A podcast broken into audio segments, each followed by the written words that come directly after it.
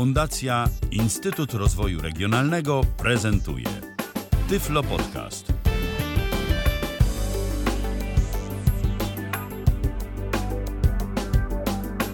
No to chociaż, żeby tyle ze świąt było, ho, ho, ho! Witamy wszystkich bardzo serdecznie.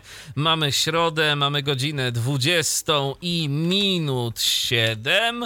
E, to jest 21 dzień grudnia 2022 roku. Święta tuż, tuż, a my rozpoczynamy kolejne i zarazem ostatnie w tym roku spotkanie mm, w ramach Tyflo Przeglądu na antenie Tyflo Radia. Witamy Was w składzie Paulina Gajoch, Paweł Masarczyk, Tomasz Wilecki i mówiący te słowa Michał Dziwisz. Dobry wieczór, witamy Was bardzo serdecznie. Mamy dla Was jak zawsze sporo różnych informacji. A jakich? No, posłuchajcie sami. W tym tygodniu w Tyflo Przeglądzie. Problemy z Tyflowiki. Jak dotknąć sztuki? Blog poświęcony tworzeniu tyflografik projekt zwiększający dofinansowania do pensji osób z niepełnosprawnościami. MuseScore dostępny dla macOS. Trwają prace nad jednolitą europejską kartą dla osób z niepełnosprawnościami. Promocja na Blind Shella. Recenzja AirPods Pro i odtwarzaczy Orion. Zbiór ciekawych aplikacji mobilnych do sprawdzenia przez święta.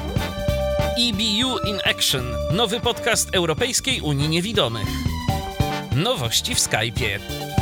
Google spróbuje odczytać pismo lekarzy.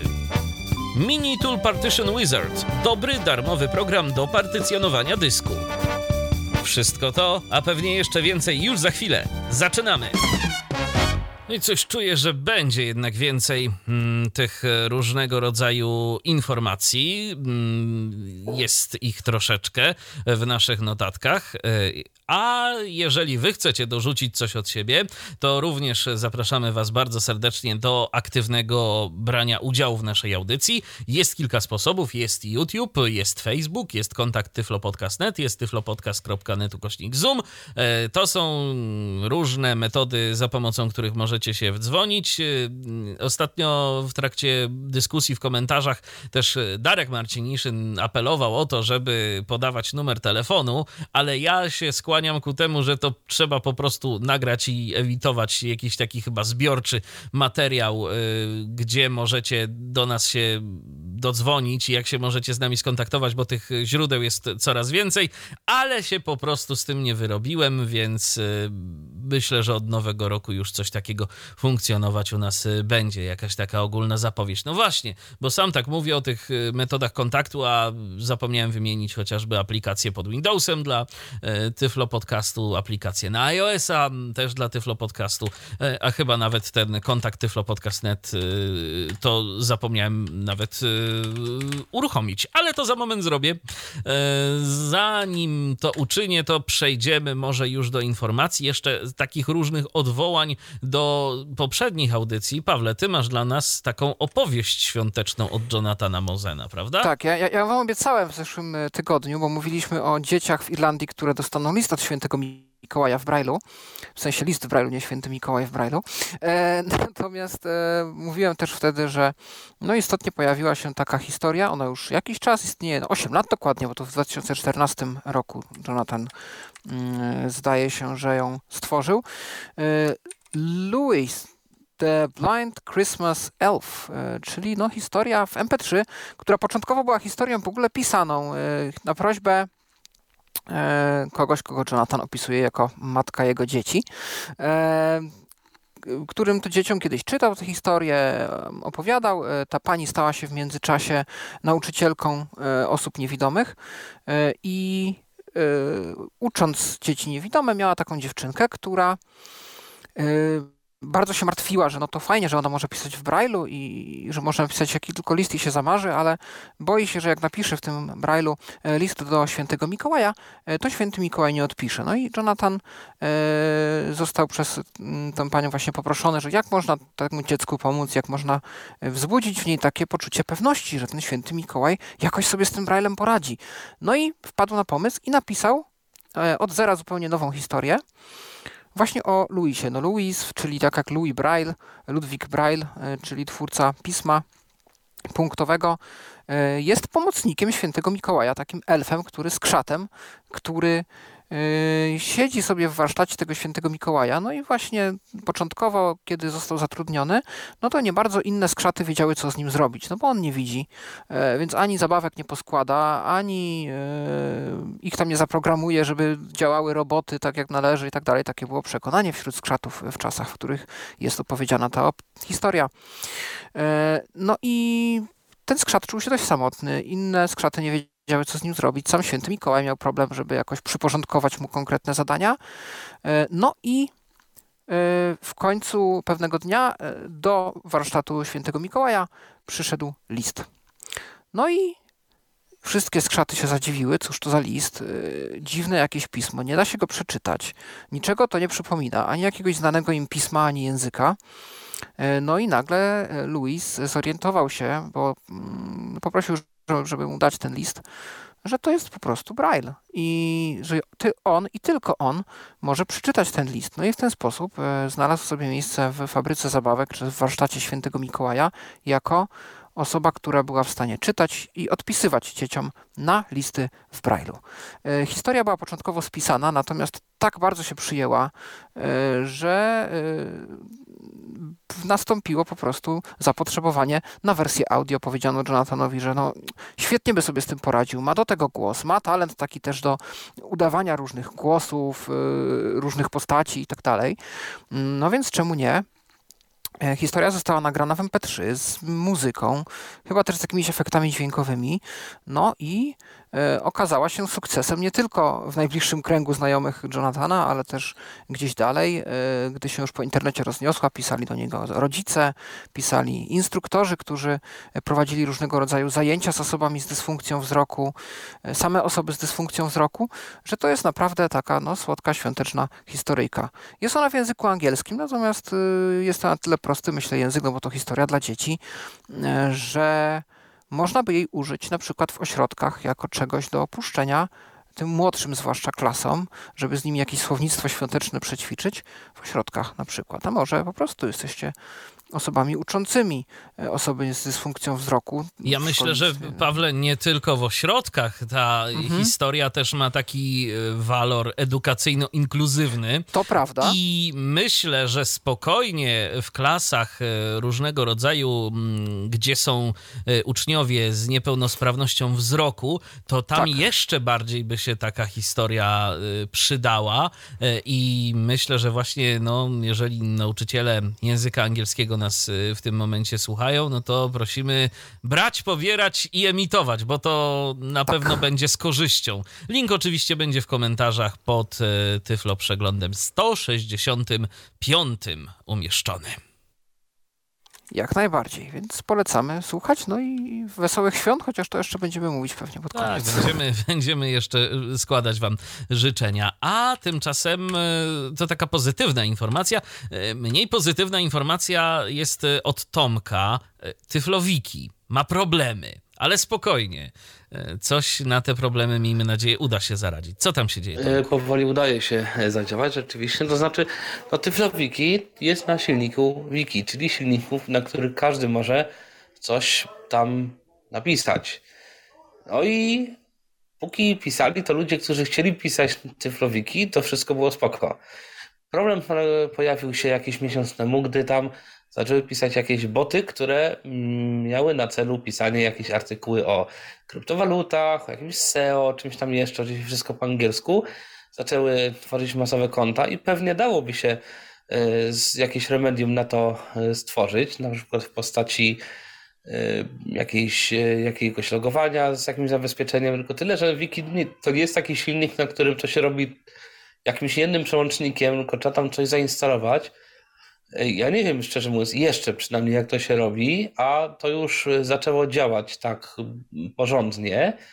W związku z powyższym no, to było dość szybko wyłączyć, bo na stronie głównej to, to już nie było Tyflowiki, tylko zupełnie co innego. Tylko to było SEO Kryptowiki. Tak, tak. W związku z powyższym, no Na razie Mariusz Miszuda z portalu Tyflo Akademia postanowił te artykuły tutaj, że tak się wyrażę, przytulić. E, natomiast natomiast e, no one tam pewnie będą na tyfloakademia.com, tylko na razie no trzeba je tam wstawić, a ich jest ponad setka, więc to trochę potrwa. E, będzie na stronie głównej Tyflo, Tyflo Akademii osobne, osobny, osobna kategoria na te artykuły z Tyflowiki, także bardzo dziękuję. E, no i, no i tak, zobaczymy kiedy to dokładnie ruszy, ale myślę, że już niedługo, więc e, te artykuły, które były na Tyflowiki nadal będą do czytania. Co będzie dalej, no to zobaczymy. Być może one tam zostaną, być może zrobi się jakąś nową stronę Tyflowiki z jakąś możliwością lepszego zarządzania tym wszystkim. E, no zobaczymy. Na razie, na razie to będzie na tej Tyflo Akademii, no i, no i tak. E, a jeszcze, bo ty mówiłeś, że nie ma dzwonków e, do świątecznych, to już tak zupełnie bardzo taki luźny temat i nie tyflologiczny, ale myślę, że taka ciekawostka. Kiedyś znalazłem taki serwis internetowy, gdzie między innymi można było wrzucić utwór jakiś, i algorytm wykrywa sobie tempo tego utworu i wstawiał właśnie dzwoneczki świąteczne. Każdy utwór można było zrobić taki, w takim... W takim... Christmas edit. Tak, tak zwany. Troszkę uświątecznić, tak, u Christmasowych. O, to no to, to, to, całkiem fajne. Także... A pamiętasz adres? Yy, nie, to było, nie wiem czy pamiętasz, to, to, było, to był ten sam serwis, gdzie można było tworzyć remiksy. Tam były trzy style jakieś tam... Jakiś e... machine, what, what, what, Whoop machine. machine. Tak. Pamiętam. I on, tam, tak. I on tam miał, to miał, potem można było taką stopkę klubową też do każdego utworu dać. Yy, I coś tam jeszcze chyba zostało. I coś tam jeszcze jakiś był, był yy, była jakaś możliwość. To było chyba z 10 lat temu, czy coś koło tego, ten serwis jakby testowaliśmy, więc co tam teraz się dzieje, czy, czy to w ogóle jeszcze się dzieje, to nie to wiem. To chyba nawet miało jakąś aplikację mobilną. Możliwe. W każdym razie, no co tam, no skoro ileś lat temu udało się to zrobić, to być może teraz też się da. No może no jeszcze nie. jest bardziej rozbudowane. Może, być może. Tak, może oprócz no, dzwonków. sprawdzić. Może ale... oprócz dzwonków ho, ho, ho doszło. Na przykład. Kto wie. Zobaczymy. Zobaczymy. Po tak, po, pożyjemy, zobaczymy. Może nawet będzie okazja gdzieś tam to y, sprawdzić. A w międzyczasie, ja wspomniałem, że możecie do nas pisać, możecie do nas dzwonić. Y, z okazji, żeby zadzwonić, skorzystał Patryk. Witamy Cię. Witamy bardzo serdecznie. Jak już powiedziałem, y, mówiłem, dzwoniłem do Was w zeszłym tygodniu. Zapowiadałem świętego Mikołaja który przyjedzie z Chin do nas i zrobi ho, ho, ho. Aczkolwiek Aha. nie wiem, czy w czy w Chinach się Mikołajki obchodzi, czy nie. W każdym bądź razie no, zrobiono nam prezent yy, i to zrobiono nam prezent w sobotę, bo mówiłem o grze Misty World, yy, która to ukazała się w sobotę yy, w wersji tak zwanej bety.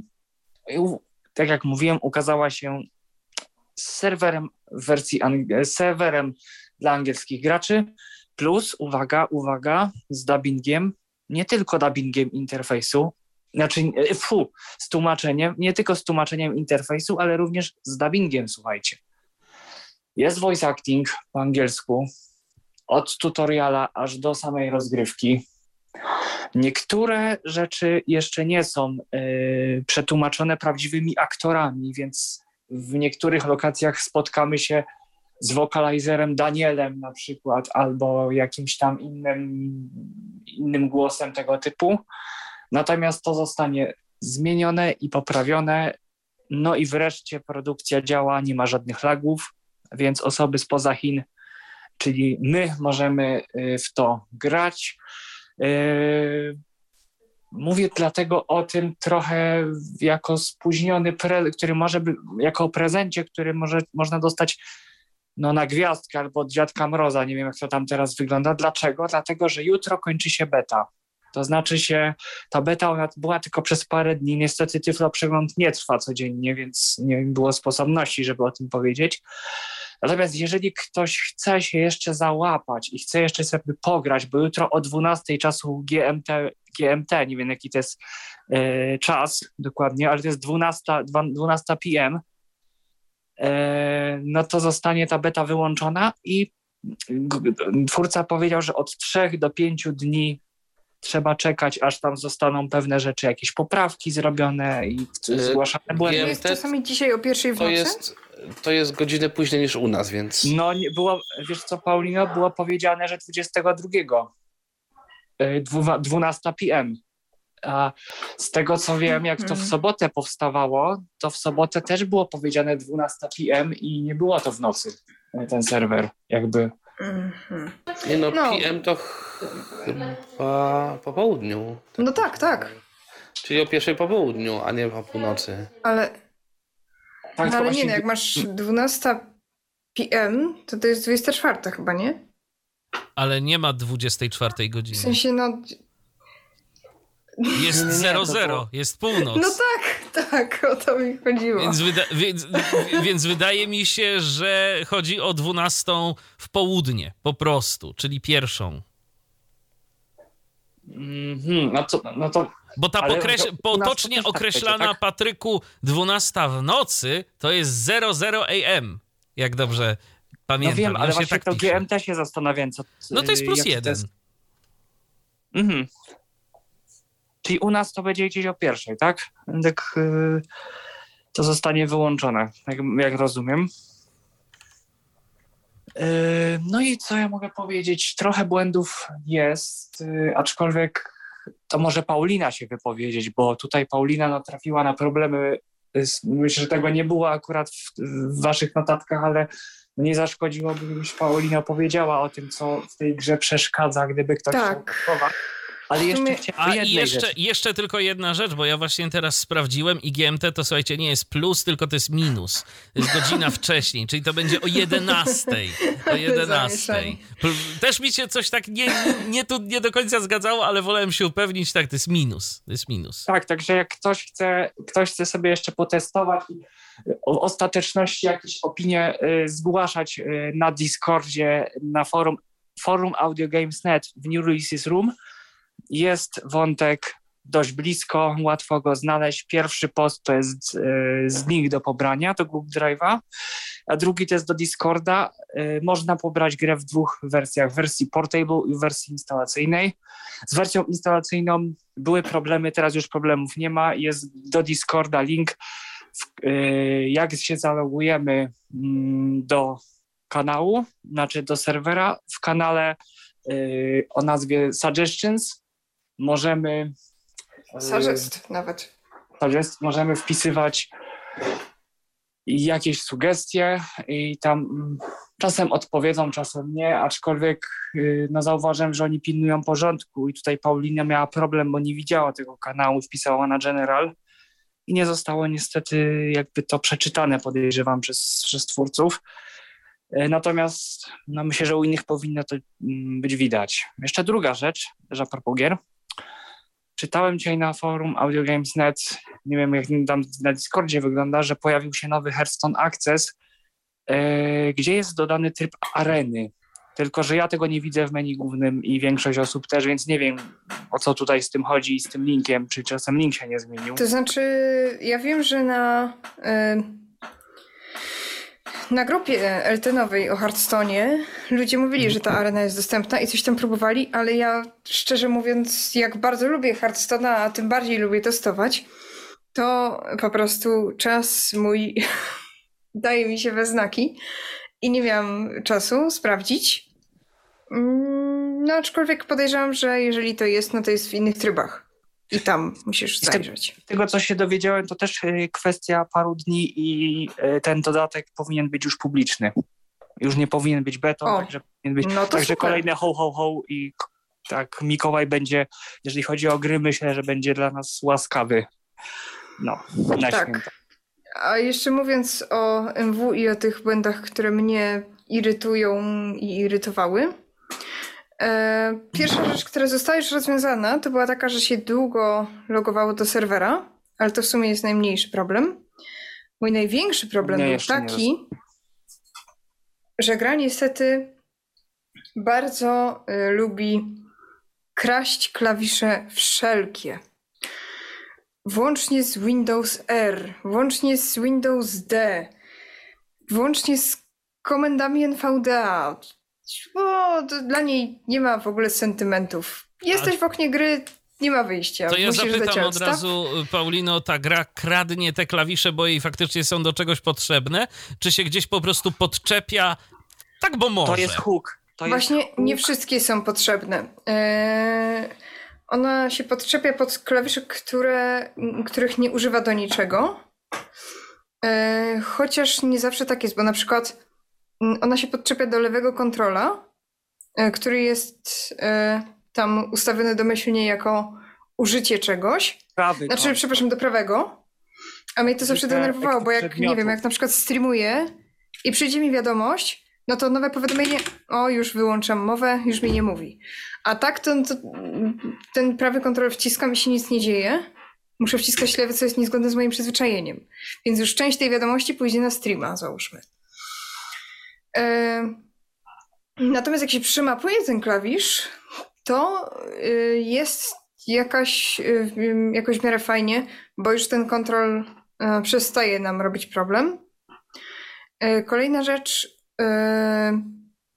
on się podczepia do komend NVDA, ale jest na to fajne obejście. Można sobie dać backslash i to jest, backslash to jest taka fajna ucieczka, bo otwiera nam się okno pisania na czacie generalnym.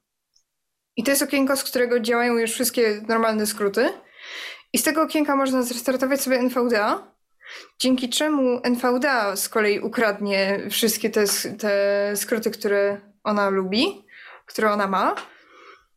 E, I gdy będziemy chcieli na przykład użyć Shift F12 nie w NVDA do przeglądania historii, tylko w grze do e, e, podwyższenia na przykład mm, wysokości, szybkości i tak dalej, to będziemy sobie ten NVDA zwyczajnie albo usypiać, albo przepuszczać klawisz.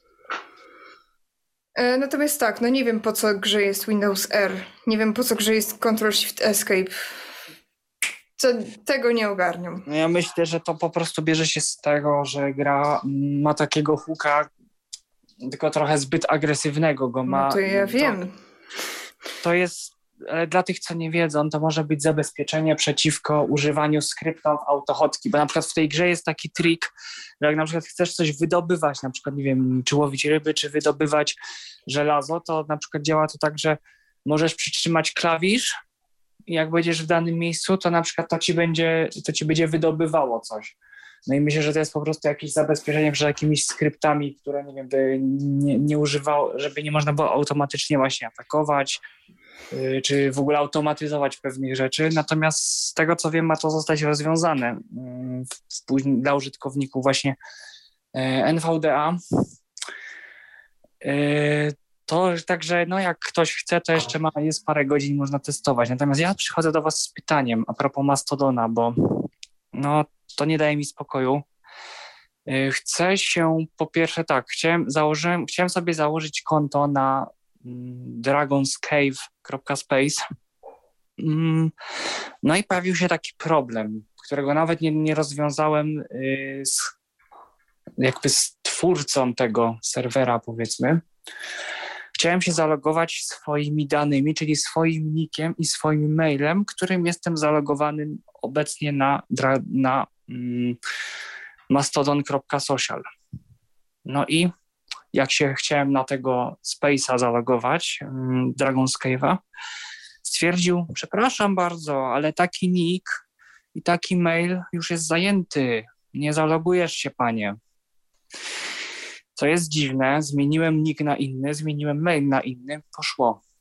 A tym, tymi innymi danymi nie byłem zalogowany do żadnego Mastodona. Jak pytałem się człowieka, który za to odpowiada, to się okazuje, że niku takiego e-maila, takiego, jaki próbowałem się zalogować u nich na serwerze, nie ma zarejestrowanego, więc ja się zastanawiam, o co tutaj w tym wszystkim chodzi i czy wy macie na to jakiś pomysł. Ja za końcu zrobiłem to konto, ale trochę na innych danych, a jednak chciałem mieć dane te same, które mam na Mastodon Social, żeby stamtąd przenieść śledzących i w ogóle usunąć konto z tego na Mastodon Social i być na tym Dragon Space.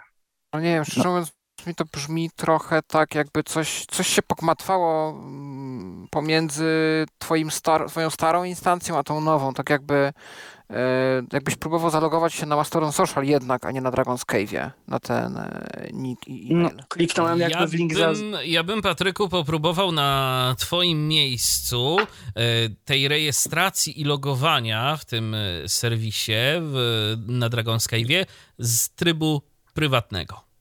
Może to by rozwiązało Twój problem. A nie jest to tak, że on ma, że on ma jakoś powiązanie z tym Mastodon Social, w sensie, że on jakoś sprawdza. Nie, em, nie powinien. Nie, nie. Nie powinien. Mówię, spróbuj sobie na tym. Spróbuj sobie na, tak jak mówi Michał, na e, incognito. Mhm, Zobacz, czy masz ten w sam problem. Chromie, w Chromie na przykład sobie tam przez jakiś Shift P wyłączy się ten tryb prywatny i T- Tak, o ile ten link oczywiście jeszcze nie wygasł, bo ja nie wiem jak to z tymi linkami, zapro- bo, to, bo to trzeba się z linkiem do zaproszenia. Czy jak ja już No. założyłem inne konto, to czy ten link szczerze będzie dalej... mówiąc nie wiem, bo nie mam doświadczenia, ale możesz zobaczyć. To znaczy mogę też zrobić inny trik, podejrzewam. Jak już przeniosę sobie dane, aczkolwiek to przenoszenie danych to też jest dość skomplikowane i nie do końca oczywiste. Znaczy nie dane, tylko śledzone. Tam się jakieś aliasy używa i nie do końca jeszcze tworzę i nie do końca wiem, jak to działa. Ja spróbuję usunąć konto na Mastodon Social i po prostu po usunięciu zmienić maila i zmienić nick. Bo zdaje No, się, że chyba... Być może jest to rozwiązaniem tego problemu. Jest sam jakiś limit na to, ile razy możesz to zrobić na w jakimś tam okresie czasu, ale, ale zasadniczo możliwość jest. Mhm. Natomiast y, przenoszenie śledzących to jest procedura. y, można sobie nawet wygooglować, jak to działa, tak szczerze mówiąc, y, i, i znajdziesz na pewno jakieś przejrzyste artykuły, ale w dużym skrócie na koncie i nawet chyba jak zaczniesz to robić, to on cię tam jakoś pokieruje, tak szczerze mówiąc. Y, że na właśnie koncie... nie wiem, czy jak mam być zalogowany na przykład na Dragon Space'a, żeby tam właśnie przenieść konto z sociala i mam jakby na socialu zrobić ten alias, czy na odwrót? Właśnie nie do Na Dragon's Cave'ie robisz chyba z sociala najpierw. y, Z tego co pamiętam ja, bo ja już też to robiłem jakiś czas temu. y, Alias, czyli sensie ustawiasz jak? w taki Y, tryb. W sensie jak zalogować się, zalogować się, ale nie, mam być zalogowany na Dragon Cave'a, czy na sociala? Na Zaczynasz socialu- od Dragon's Cave'a. Mhm. Tam ustawiasz, że twoim starym kontem było tam twoje jakieś na Mastodon Social. Gdy to zrobisz, to w, bo Dragon's Cave wtedy będzie już gotowy na przyjęcie danych z tego konkretnego tam e, nika czy coś. Nie, nie pamiętam teraz, czy to jest czyste wpisanie, czy to jest jeszcze jakaś autoryzacja. Bardzo możliwe, że tam jednym kontem autoryzujesz się na drugim. Nie pamiętam teraz.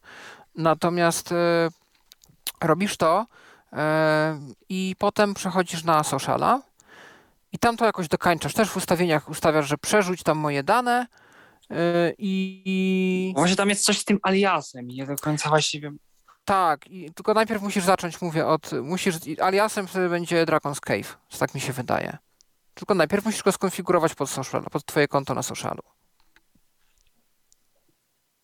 Mhm. No dobrze, to jakoś to, jakoś to pokombinuję z tym. Mhm. Ale czy jak na przykład przyniosę sobie te osoby mm, śledzące, to czy jakby te osoby jeszcze raz będą musiały mnie śledzić? W sensie ja będę Nie. musiał jeszcze raz ich... To się zaśledzi samo pod warunkiem, że nie masz ustawionych y, próśb o śledzenie. W sensie, że ty musisz ręcznie przyjmować osoby. No w E, socialu to wyłączyłem, aczkolwiek no. nie wiem jak jest na Dragonie teraz No domyślnie. domyślnie, nie, domyślnie chyba tego nie ma. To jest coś, co musisz opcjonalnie włączyć. I No ja to miałem domyślnie włączone, na, jak zakładałem na socialu właśnie. To, to, Ku mojemu przejrzyj ustawienia, zdziwieniu. to przejrzyj ustawienia. Ja nie pamiętam, żebym miał, ale, ale przejrzyj ustawienia. Możliwe, że ja coś źle pamiętam. Natomiast yy, nie, ja, u mnie wiele, wiele osób przenosiło i ja po prostu widziałem tylko komunikat, że ktoś tam cię śledzi i w momencie, kiedy mm, ja już znałem Nika i tak myślałem sobie, po co drugi raz i sobie uświadamiałem, aha, chyba nowa instancja i patrzyłem w profil, rzeczywiście instancja była nowa, ale ja już tą osobę śledziłem. No dobrze, to dzięki w takim razie. No to w takim razie ode, mnie- ode mnie to wszystko, to ja chciałem życzyć wesołych świąt.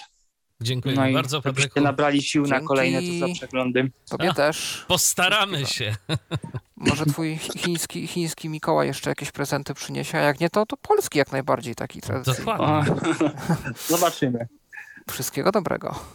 Dzięki Patryku za telefon, pozdrawiamy cię serdecznie. E, cóż, jeżeli chodzi o Patryka, no to on często do nas dzwoni w tematach związanych z grami, a teraz też ty, Pawle, masz dla nas informację związaną z grami, konkretnie z konsolą do gier PlayStation. Tak, bo tutaj y, firma Read Speaker, y, która tworzy takie no, y, neuronowe, trochę chmurowe głosy. Jeden polski głos również jest w ofercie, może nawet więcej w tym czasie. Pamiętam, że my kiedyś w, w przeglądzie prezentowaliśmy jeden. I firma ta tworzyła już od jakiegoś czasu taką wtyczkę do Unreal, Unity, do różnych silników gier E, na różne platformy, głównie PC-owe, żeby można było te ich syntezy, syntezatory mowy dynamicznie integrować w grze. Do jakiejś narracji dialogów, do jakichś postaci, no bo taką syntezą neuronową można się już bawić w jakieś tam intonacje i różne głosy i tak dalej. E, no i teraz ten plugin również jest w sklepie deweloperskim e, PlayStation 4 i 5 e, w Sony, więc można używać tej syntezy do różnego generowania różnych komunikatów syntetycznych w grach na te platformy. No myślę, że fajna wiadomość, zwłaszcza, że chyba jak się myśli o dostępności gier na PlayStation, to poniekąd buduje się tę całą syntezę i wszystko od zera. Ja nie jestem pewien, czy tam jest możliwość y, skorzystania, pewnie jest, ale y, z syntezy, która jest zbudowana, ale kojarzę, że jak jeszcze oficjalnie polskiej syntezy w PlayStation nie było, no to na przykład taki The Last of Us już po polsku mówił. Więc y, no, teraz będzie pewnie kolejna opcja, żeby dobudowywać. Możecie sobie na stronie readspeaker.com sprawdzić oczywiście, jak taki głos polski brzmi. No i może wysłuchacie go w jakiejś grze, w którą będzie wam dane w przyszłości zagrać. Jest możliwość, aby jak najwięcej twórców decydowało się z tej możliwości korzystać. A teraz e, będziemy mm, zapraszać was na bloga, na bloga jak dotknąć sztuki.wordpress.com jak, dok, jak dotknąć sztuki.wordpress.com Zaproszenie na tę stronę internetową, na tego bloga otrzymałem wczoraj e, drogą mailową od jego autorki, którą jest e, Ania Knapek. E, a teraz kilka słów na temat tego bloga, cytując maila. To blog, na którym opisuję, jak samodzielnie tworzyć tyflografiki dzieł sztuki i inne pomoce dotykowe dla osób z niepełnosprawnością wzroku do wykorzystania w muzeach. Na blogu znajdą Państwo artykuły, w tym najnowszy zatytułowany tyflografika dzieła sztuki, jak ją zrobić metodą do it yourself. Ym, oprócz tego infografiki opisujące w telegraficznym skrócie najważniejsze zasady samodzielnego tworzenia materiałów dotykowych, analiza tyflografik y, wykorzystywanych w muzeach podczas oprowadzań, w których uczestniczą osoby niewidome i słabowidzące. To wszystko na tym blogu, a jeżeli chodzi o kilka słów na temat e, jego autorki. Ania Knapek na co dzień pracuje w Muzeum Narodowym w Warszawie. Zajmuje się jego dostępnością dla osób o szczególnych potrzebach. Ma doświadczenie w realizacji autorskich projektów edukacyjnych, dostępnościowych, takich jak Muzeum na Wynos, w Muzeum Wszystko Wolno czy Sztuka Bezpośrednio. I jeszcze tu autorka bloga e, dodaje, e, gdy zwiedzam inne muzea, fotografuję w nich wszystko, tylko nie zabytki. Foldery ze zdjęciami z podróży wypełniają mi fotografie krzesełek, tabliczek z podpisami, ścieżek dotykowych, planów tyflograficznych i tym podobne. W 2022 roku otrzymałam e, stypendium ministra kultury i dziedzictwa narodowego, w ramach e, którego poszukuję odpowiedzi na pytanie, jak samodzielnie przygotowywać materiały dotykowe wykorzystywane w muzeach podczas oprowadzań dla osób z niepełnosprawnością wzroku. Zapraszam do lektury. No rzeczywiście, może być to interesujący y, blog, y, interesująca tematyka. Ja się trochę zastanawiam, na ile osoby, które nie mają doświadczenia w przygotowywaniu tyflografik, faktycznie są w stanie zrobić je dobrze. To jest takie zagadnienie, które mnie nurtuje, ale z drugiej strony każdy od czegoś zaczynał kiedyś i taki blog, e, na którym zawarte są różnego rodzaju wskazówki, informacje, rzeczywiście może być niezłą pomocą dla chętnych. E, myślę, że w przyszłym roku, gdzieś na początku, sobie z autorką tego bloga porozmawiamy i wtedy też uda nam się e, odpowiedzieć na sporo pytań, które mogą gdzieś tam się w międzyczasie e, pojawić. No a tymczasem odbieramy kolejne połączenie, odbieramy e, wiadomość od kolejnego słuchacza. Tym razem dzwoni do nas Roberto. Witamy cię serdecznie na antenie mm, Tyfloradia. Dobry wieczór. Dobry Słychać wieczór. Mnie? Słychać. Super. E, Dzwonię w sprawie, o której pisałem do Was tydzień temu, czyli nowa aplikacja banku Santander. E, Testuję, No ją? Na, testuję ją na iOSie i na Androidzie. E, Myślę, że w 80% jest nieźle. Naprawdę, albo no, w 80% jest dobrze. Po prostu można zrobić wszystko, co trzeba. Wszystko, wszystkie funkcje takie najważniejsze aplikacji są dostępne. Em, nie wiem teraz y, skąd zacząć, bo parę problemów jednak jest. Powiem tak, ta aplikacja jest inna. Ona nie jest lepsza, gorsza, ona jest po prostu inna. E, Chyba mi się troszkę bardziej podobał ten poprzedni wygląd, gdzie mm, były po prostu zakładki na dole, konto, y, płatności, y, znaczy konto, ekran główny, potem płatności, kontakt i chyba jeszcze, i oferta, a teraz trzeba rozwinąć menu przyciskiem, żeby podobne opcje nam się pojawiły. No i można dopasować sobie ekran główny i ja mm, w końcu muszę się temu przyjrzeć, bo w tej chwili jest tam troszkę dla mnie mimo wszystko zbędnych elementów, jakieś przewidziane wi- wydatki na koniec tego miesiąca. Mm, to się może przydać, ale w tej poprzedniej aplikacji Ale czy koniecznie prostu... na ekranie głównym, prawda? To... No właśnie, nie? No właśnie, no na przykład ICO też pozwala na jakieś tam dostosowanie y, tego ekranu głównego, tej pierwszej zakładki i ja powiem szczerze, też chętnie z tego korzystam, chociaż jak tak słucham opowieści o aplikacjach bankowych y, i y, te, o tym, co te aplikacje mogą, jakie są ich możliwości i jak tak naprawdę tego jest dużo, to ja coraz bardziej naprawdę zaczynam jeszcze bardziej doceniać ICO, które zresztą lubię, ale, ale też po prostu jakoś doceniam prostotę tej aplikacji. Mhm.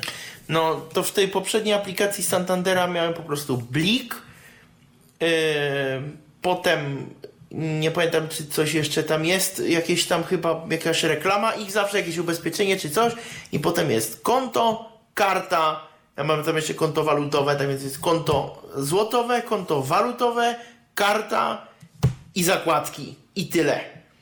I podejrzewam, że można sobie dopasować to, no ja na razie tego jeszcze nie zrobiłem. W tej nowej aplikacji muszę się temu przyjrzeć. E, Plus jest taki dla Was, którzy byście chcieli testować to, że można mieć jednocześnie obie aplikacje na jednym telefonie. Tak nie było wcześniej, kiedy jeszcze nie było publicznej bety, czy tej wersji testowej, to teraz już można mieć obydwie aplikacje na telefonie i tą jeszcze poprzednią Santander, Santander Mobile i Santander One Up Polska, bo tak się nazywa ta nowa. I co na razie nie działa. Na systemie iOS z VoiceOverem nie zalogujemy się Face ID. Ten element po prostu nie działa. Ja rozwiązuję to tak, że wyłączam VoiceOvera, klikam parę razy w ekran tam, gdzie powinno to być i, i, i mam telefon tak przed twarzą i to się udaje. A, no, ale tak nie powinno być i zresztą już im to zgłaszałem. Na Androidzie z kolei jest pewien postęp, ale nadal nie jest idealnie w, w sprawie maskowanego hasła, gdzie w poprzedniej aplikacji w ogóle nie mieliśmy świadomości, że hasło jest maskowane, bo po prostu było normalne pole do wpisania hasła. A tutaj y, jest ileś tych pól, tylko one nie są oznaczone, nie wiadomo, który znak trzeba wpisać. Ale jest. W końcu jakby wiadomo, że tak, że to jest ileś pól. Też im to zgłosiłem.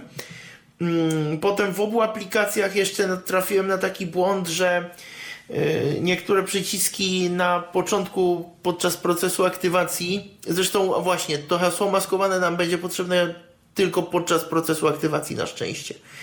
I to można poprosić osobę widzącą ewentualnie, żeby nam przeczytała po prostu te cyferki, które pola od nas są wymagane, bo potem kursor nam już przeskakuje tak jak trzeba.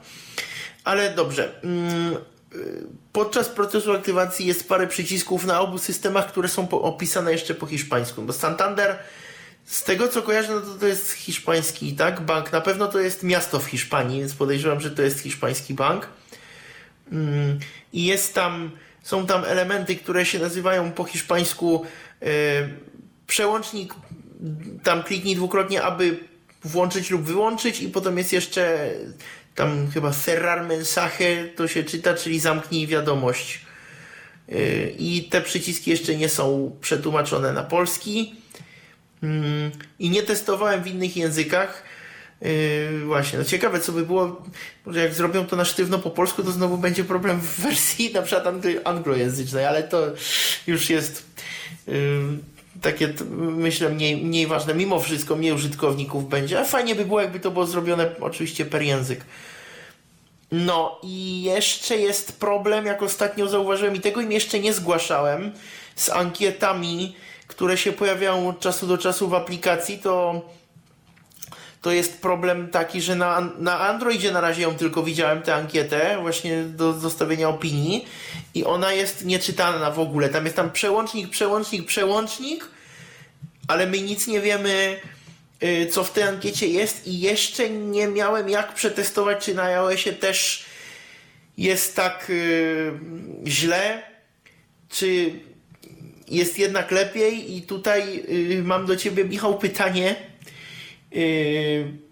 może tak trochę z nienacka, ale ja do ciebie pisałem w jednej sprawie dzisiaj, w sprawie opłaty za serwer i jeśli mi teraz powiesz, czy jest tyle samo, czy nie, to ja mogę tutaj dla was przeprowadzić ten przelew, blik na telefon, żadne dane by nie wyciekły i pokazać, że to jest dostępne i przy okazji zobaczyć tę ankietę na iPhone'ie, ale może nie no, trzeba. To znaczy, powie, powiem ci tak, no troszeczkę nam tu niestety inflacja też za, dała się we znaki i, z, i o 30% niestety jest więcej, więc, więc 130.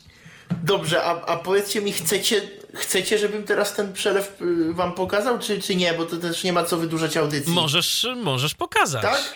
No to dobrze. To w takim razie to będzie przelew na iPhone'ie. Yy, mam iPhone'a po czesku, ale, ale mój telefon, yy, ale, ale aplikacja się przełączy na polski sama z siebie. Więc tak, teraz tu właśnie mamy ten element zaloguj się za pomocą Face ID, więc ja teraz muszę wyłączyć voiceovera. Teraz mam telefon przed twarzą, pyk, pyk, pyk, pyk, pyk.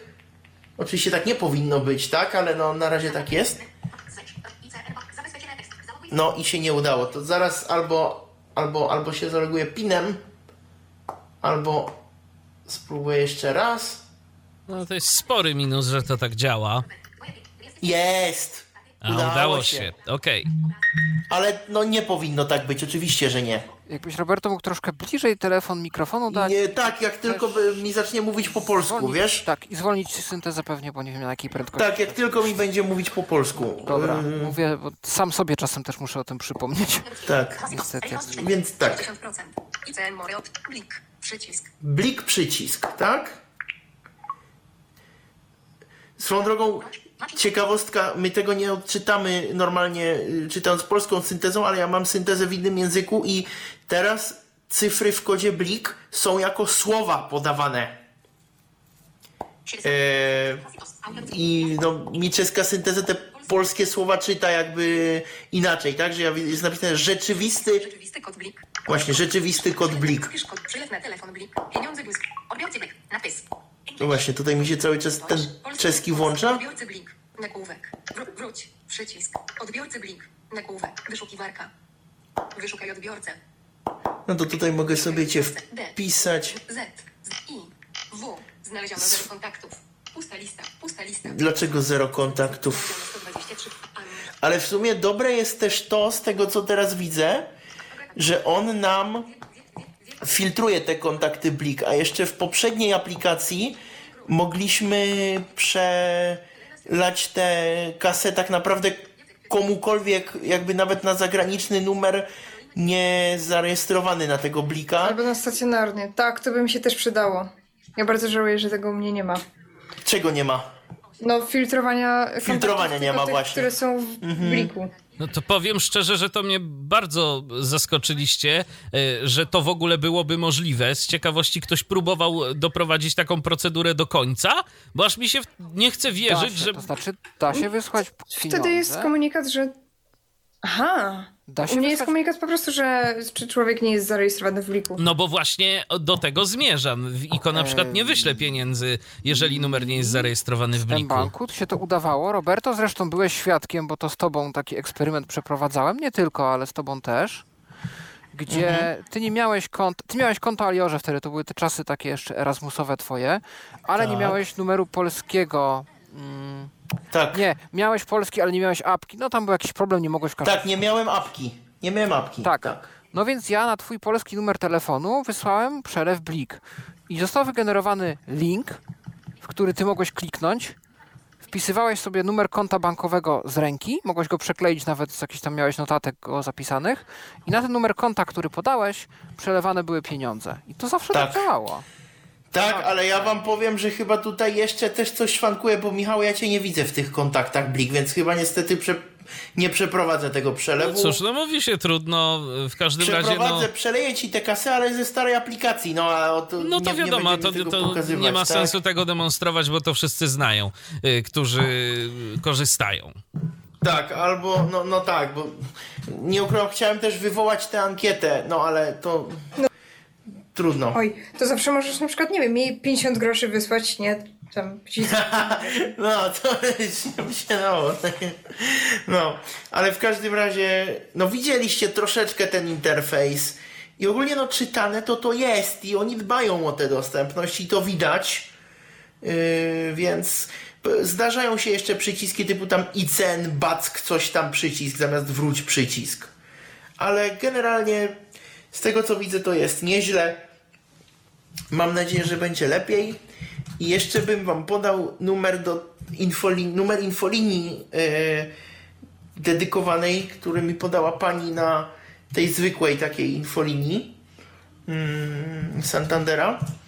Jest infolinia, y, gdzie można zgłaszać błędy dotyczące właśnie aplikacji. No, czyli oni mają takie zakrojone na masową skalę te testy, skoro uruchomili dedykowaną infolinię. Tak, i ona działała już jak zaczęła, jak zaczął się ten pilotaż jeszcze w ogóle, y, kiedy to było? No jesienią jakoś chyba, tak? Tej nowej aplikacji, kiedy, kiedy jeszcze była tylko w test flightie albo w programie Play, tym, y, w sklepie Play, tym, tym jakby jako beta, y, kiedy nie było to publicznie dostępne. I wtedy ja ten numer gdzieś nawet od nich dostałem, ale nie pamiętam już gdzie, więc, więc yy, napisałem go i teraz nie, nie gwarantuję też, że dobrze powiem. chyba od 9 do 18, czy tak jakoś, ale w każdym razie, no mniej więcej tak jakoś od 9 do 18 chyba on powinien być czynny. Jakoś tak to jest. I yy, numer telefonu to 61 885 1735 61 885 17 35 i y, tam y, kiedy zadzwonimy to y, ciekawe jest to, że chyba konsultant w ogóle nie wie o tym, że dzwonimy na tę infolinię, ale prawdopodobnie nas łączy po prostu z kimś, kto się troszkę bardziej zna. Bo kiedy dzwoniłem tam bodajże przedwczoraj, to mm, pani y, mi powiedziała właśnie na infolinii, że, że jakby przekażę to tak i w razie czego proszę dzwonić no, tutaj na tę infolinię, czyli 149. Ja mówię, no ale proszę pani, ja dzwoniłem na dedykowany numer, więc nie do końca wiem jak to działa, ale na pewno nie trzeba przynajmniej nie trzeba wybierać tematu rozmowy, tylko od razu system powie, że za chwilę połączymy cię z konsultantem, tam jakby proszę zgłosić tam no, spostrzeżenia dotyczące nowej aplikacji. No to Może zawsze jest trochę łatwiej. ten numer, żeby od razu był w komentarzu z naszymi newsami. Jasne. Mhm. No, także to wrzucone. myślę, że nie jest źle. Płatności zbliżeniowe Blik na Androidzie też działają bez zarzutu. Yy, tylko trzeba zdezaktywować w starej, a aktywować w nowej aplikacji. No, zapowiada się przynajmniej nieźle, jak nie tak dobrze, jak było w poprzedniej aplikacji. Trzeba jeszcze potestować, pogrzebać, e, ale myślę, że Santander, jak słyszałem jakieś wstępne opinie właśnie te parę miesięcy temu, że dostępny nie, że nie najdostępniejszy nie był, tak y, teraz to już widać, że się postarali i powinno, powinni klienci być zadowoleni. To znaczy mówisz o tej y, mobilnej aplikacji, że na początku ona dostępna nie była zbytnio, ta nowa. Ta nowa, tak, jeszcze mhm. kiedy zaczęto ją testować, tak. No tak, no ale to miejmy nadzieję, że będzie to tak szło w Aha. dobrą stronę wszystko. Okay. A, no i jeszcze, mhm. jeszcze jedna zaleta tego teraz jest taka, że w końcu można płatności Blik potwierdzać biometrycznie. Tutaj nasz redakcyjny kolega Patryk Waliszewski mi twierdził, że właśnie ze względów bezpieczeństwa nie można było, ale widocznie widocznie stwierdzili, że albo, albo to nie jest aż taka przeszkoda, albo po prostu wcześniej o tym nie pomyśleli, więc teraz już nie trzeba wpisywać pinu, można normalnie... Ale na Androidzie też? Palcem? Tak, oczywiście. Okej, okay, Roberto. No to w takim razie dzięki za dzięki tę garść również. informacji. No i cóż. Życzę wesołych świąt i wzajemnie. Do usłyszenia tutaj na antenie pewnie w nowym roku, nie? Tak jest, tak Jasne, tak jest. Dzięki. W nowym roku się Trzymajcie będziemy się. słyszeć dopiero, także w przyszły tydzień macie od nas spokój. Ale za to w później dłuższa audycja. A no, to, to coś za coś, jak się tych tak. informacji nazbiera. Dzięki raz jeszcze za telefon. Trzymajcie się. Trzymaj się. Hej. No to teraz czas na kolejną informację, tym razem coś dla miłośników dźwięku, bo to mamy na horyzoncie kolejną firmę, która ma zamiar zadbać o dostępność w swoich interfejsach audio. Tak, firmą tą jest Audient e, i na ten moment jest to wersja beta sterowników, które zostały zaktualizowane e, i mamy na YouTubie taki półgodzinny filmik, w którym e, Tony Barth, taki muzyk i też no, adwokat dostępności niewidomy z Niemiec, wraz ze Scottem Hesfortem, czyli również znaną postacią, jeśli chodzi o dostępność produktów muzycznych i dźwiękowych, audio, e, przedstawiają właśnie, jak ta dostępność się prezentuje. No jest to, tak mówię, taki półgodzinny filmik, jest tam pokazywane, że rzeczywiście można po tych kontrolkach nawigować.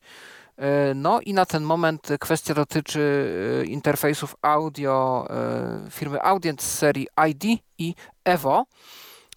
No i zobaczymy, jak to się wszystko dalej rozwinie. Mm, ja się jeszcze tej demonstracji troszkę bliżej przyjrzę. Jak tak patrzyłem na polskim rynku, to te interfejsy, w zależności od modelu, ja się domyślam, że tam jest liczba wejść, bo to, te modele są odpowiednio jakoś 2, 4, 8, 16, więc przypuszczam, że tu chodzi o liczbę jakby wejść lub wyjść. E, w takim interfejsie i no to od 500 powiedzmy 600 zł do nawet 2000 y, e, w zależności od ja tylko, ja tylko dodam, że Audience jest raczej z tego co wiem firmą dość dobrą e, i te interfejsy cieszą się raczej dobrymi opiniami, jeżeli chodzi o ich jakość.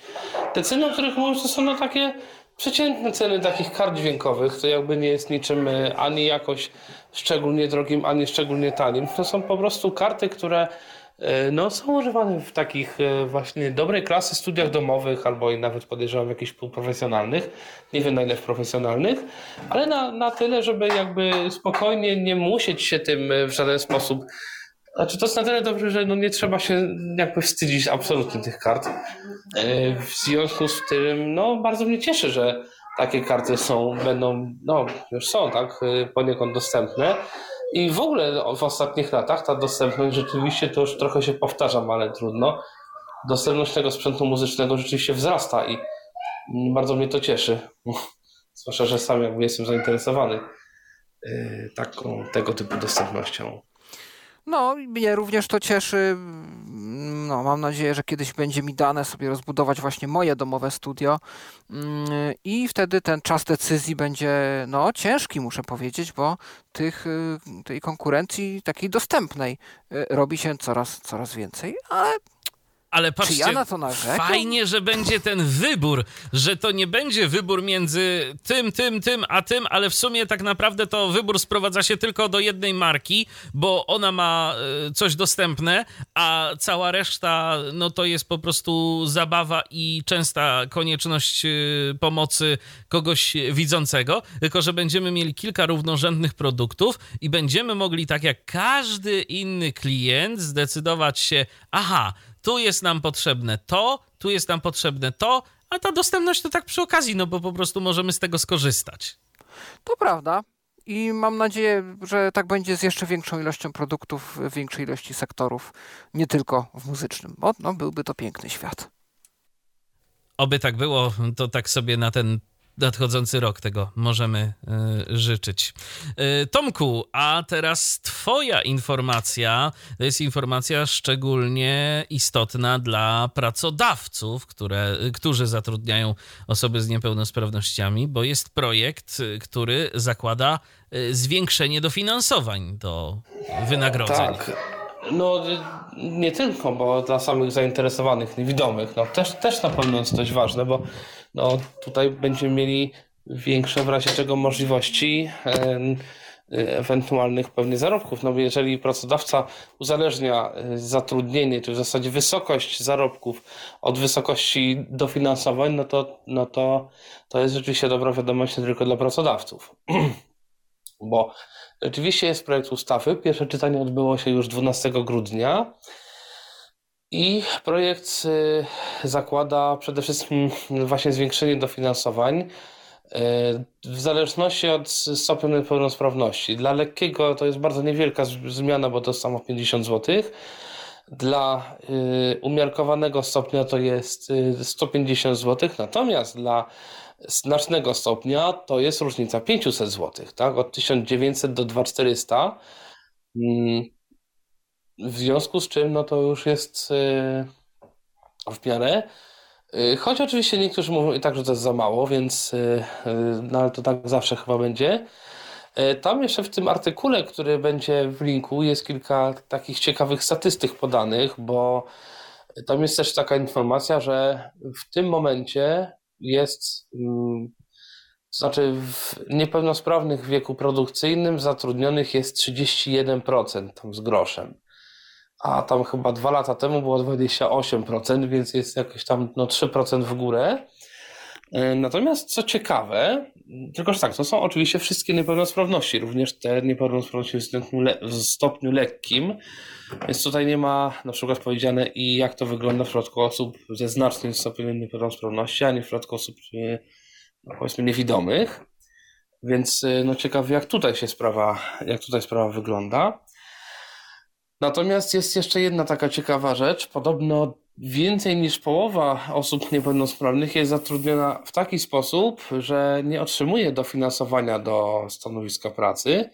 I ciekaw jestem dlaczego. Czy rzeczywiście y, firmy nie są zainteresowane takim dofinansowaniem, czy na przykład z jakichś powodów uważają, że to dofinansowanie mi się nie należy, ewentualnie nie wiedzą w ogóle, że jest takie dofinansowanie. Ja myślę, że może być tak, że nie wiedzą, to jest rzecz jedna, rzecz druga to jest taka, że mm, czasem po prostu e, to dofinansowanie, szczególnie na samym początku, kiedy to zaczyna działać, to ktoś się może do tego na przykład zrazić. Ja słyszałem kiedyś taką historię e, odnośnie tego wypłacania tych dofinansowań, że to wcale nie zawsze niestety działa tak e, z miesiąca na miesiąc, jakbyśmy sobie mogli tego życzyć, że są pewne opóźnienia związane z wypłacaniem tego dofinansowania, więc jak ktoś e, się gdzieś raz zraził, że musi coś tam dodatkowo wypełniać, to może już po prostu po to więcej nie sięga, a szkoda, bo to jest czysty zysk dla e, pracodawcy, a tego pracownika czyni jeszcze bardziej, jakby to nie powiedzieć, atrakcyjnym. To się zgadza. E, też słyszałem takie sytuacji, że ktoś miał i to od księgowego jakieś e, błędne informacje, że to dofinansowanie to jest tam tylko w momencie, gdy jest załóżmy dostosowany sprzęt, czy, czy tam coś takiego. Chyba nie ma takiego obowiązku, tak mi się wydaje. E, A poza tym, czym jest dostosowany sprzęt? No, instalujemy no NVDA na komputerze i komputer jest już dostosowany. Nie, że on tam wyczytał, że tam budynek musi mieć dofinansowanie, znaczy dostosowanie, jakieś windy, podjazdy, coś tego i że to się nie da i, i w ogóle, i w ogóle, więc tam chyba różne o tym krążą legendy. No, ale to tak samo jak kiedyś e, dzwonię do banku, tak, w sprawie e, tam jakiejś pożyczki czy czegoś i tam mnie tym artykułem, który był potem wycofany, e, gdzieś tam e, we mnie rzucili, że się tak wyrażę. E, w ogóle mieli o tym jakieś błędne informacje, więc e, niestety księgowi, prawnicy to nie zawsze mają informacje takie jak trzeba. Zwłaszcza jeżeli, jeżeli ktoś się tym tematem nie zajmował, obsługuje, na przykład jest jakieś biuro rachunkowe powiedzmy, które obsługuje ileś firm i nagle tak, przychodzi... Bo to nie jest standardowa sytuacja. Dokładnie. To jest tak, że każda firma ma jakiegoś niepełnosprawnego pracownika i jakby wszyscy o tym wiedzą, to nadal niestety jest, że ktoś gdzieś jakoś kiedyś może. Tak. Yy, także no, tak to wygląda. No i zobaczymy, co, co będzie dalej. Tam są jeszcze jakieś mm, zapisy, że, mm, że te dofinansowania to mają stanowić do, znaczy 30% zamiast do 30% budżetu tam, nawet nie pamiętam jakiego, w każdym razie, że tam więcej pieniędzy de facto będzie yy, na te dofinansowania, więc yy, możliwe, że te opóźnienia też będą mniejsze. No zobaczymy, jak to będzie wyglądało. No i, no i tyle chyba ode mnie w temacie. Okej, okay, no to możemy przejść do kolejnej informacji, a tym razem będzie to informacja no, dość nam bliska, bo to będzie informacja podcastowa. Tak, i o tyle też bliska, że yy, poniekąd jest to autoreklama, bo yy, Jestem częścią nowego projektu i wystartował ten nowy projekt. Mm, jest to projekt Europejskiej Unii Niewidomych EBU, EBU in Action. E, no jak może pamiętacie jeszcze z zeszłego roku gdzieś tam e, kiedyś byłem częścią EBU Access Cast, takiego podcastu typowo technologicznego Europejskiego Związku Niewidomych, czy też Europejskiej Unii. Um, natomiast e, podcast ten zakończył się wraz z zeszłym, z minionym rokiem. E, no i przez długie, długie miesiące była cisza. W międzyczasie w e, Unii się troszkę pozmieniało. Tam e, przyszła nowa osoba na stanowisko menedżera, powiedzmy, do spraw komunikacji. I było tam jakieś, jakaś działalność podcastowa się kręciła w ramach jakichś konkretnych projektów. E, natomiast e, no, gdzieś około października ruszył pomysł, żeby jednak coś zrobić takiego stałego, takiego, takiego właśnie typowo EBU, żeby jakiś podcast był. No i tak powstało EBU in Action. Mamy od dziś dostępny e, już chyba wszędzie, gdzie podcasty są słuchane. Odcinek pilotażowy, pilot w którym przedstawiamy, myślę, że to jest dobry obraz tego, jaka będzie prawdopodobnie w przyszłych odcinkach struktura tego podcastu. Nie jest to podcast technologiczny, to mówię już. Jest to podcast taki typowo zwiększający poniekąd świadomość, omawiający takie kwestie e, społeczne, takie co osoby niewidome zasadniczo w tej Europie tak porusza. Na ten moment ten pilotażowy odcinek ma, składa się z trzech części. Pierwsza to, jest, y, to są wieści z EBU, no czyli co tam w organizacji słychać, w jakie się angażuje inicjatywy, na jakim to jest etapie, jakieś kampanie, jakieś inne działania, w takim telegraficznym skrócie. E, potem e, najdłuższą część e, tego show kradnie nam temat główny i to jest taki już dłuższy wywiad na jakiś temat, który sobie akurat na dany odcinek wybierzemy. No i na ten odcinek wybraliśmy sobie temat samojezdnych i połączonych pojazdów. No bo też już wspominałem Wam o tym kiedyś, że EBU się udzielało w takim projekcie jak Pascal, to był taki projekt troszeczkę akademicki, troszeczkę korporacyjny, który miał na celu sprawdzenie też, było to tam jakieś kwestie takich technik, jakaś adaptacja w Europie właśnie samojezdnych samochodów, czy społeczeństwo jest na to gotowe, jakie są wyzwania, jakie są szanse. No i też częścią tego projektu było oszacowanie, na ile osoby niewidome, osoby z dysfunkcją wzroku są gotowe na to, żeby w taki samochód autonomiczny wsiąść. Czy może mają jakieś obawy? I to jest też coś, co, co było poruszone. E, no i e, o tym przez 15 minut rozmawiamy z osobami, które e, właśnie za tę część dostępności i osób z dysfunkcją wzroku były odpowiedzialne. E, no i na koniec e, zamykamy to tak zwaną sekcją korespondencką, czy sekcją z korespondentem, gdzie łączymy się z jedną z organizacji osób e, z dysfunkcją wzroku no, europejskich, które są zrzeszone w ramach IBU i pytamy, co tam u nich słychać, jakiś poruszamy konkretny temat, który na dany moment jest gdzieś tam ważny w tej danej organizacji. Akurat w tym odcinku padło na Włochy i przepytujemy koordynatorkę współprac międzynarodowych Narodowych, Francesca Sbianchi, e, no z tytułu tego, że we Włoszech ostatnio były wybory parlamentarne, e, jest teraz nowy rząd we Włoszech, no i w jaki sposób e, włoski Związek Niewidomych jakoś się stosunkuje, jakby jakie są ich nadzieje mm, i priorytety, strategie negocjacji różnych właśnie kwestii związanych z osobami z dysfunkcją wzroku, z tymże nowym rządem. Całość trwa około 40-45 minut. E, mówimy oczywiście po angielsku. Mamy nadzieję, że dostatecznie wolno i wyraźnie, że można wszystko zrozumieć. E, audycja jest też opatrzona transkrypcją. E, no i to jest tyle na, na święta, a w przyszłym roku zobaczymy, ile o czym, e, to poniekąd też będzie wasza zasługa, no bo jeżeli macie jakiś temat, który e, jest dla was, że tak powiem, palący, kolokwialnie, chcielibyście, żeby został on omówiony w ramach EBU in Action, no to zgłaszajcie, dawajcie znać e, i będzie prawdopodobnie jakieś pole, jakiś obszar, żeby się do tego, do, jakaś przestrzeń, żeby się do tego dostosować. No, zachęcam do słuchania. No, materiału audio na święta do słuchania pewnie będzie dość. Zgadza się. A ja myślę, że skoro to nie jest taki podcast typowo technologiczny, ale też od technologii uciekać nie będziecie, z tego co wnioskuję z opisu, który e, Pawle zaprezentowałeś przed momentem, no to tych tematów może być naprawdę sporo. Tak, no mamy taką nadzieję. Zaglądamy do mediów społecznościowych. Co tam do nas piszecie ciekawego? Y, między innymi Wiesław się z nami przywitał, no to my się również i z Wiesławem witamy. Y, Kuba do nas napisał: Cześć, czy wiecie coś na temat tabletu dla niewidomych pod nazwą Dot Mini? Wiemy, że jest. Mm, a czy ktoś z Was miał okazję ten tablet oglądać? Ja nie nie wiem, Dot Mini, czy to jest y, tej firmy Dot Incorporated z Korei, od, od Dot Watcha i od, y, Chyba tak. od Odpada? Ja się coś kojarzę, że istniał taki, ale nawet nie jestem w stanie teraz sobie z głowy przytoczyć specyfikacji technicznej. Więc. Yy, I pytanie, jak bardzo no. on się u, spopularyzował. Jeszcze było coś takiego jak DotView. Ja wiem. Jeszcze było coś ja takiego jak DotView.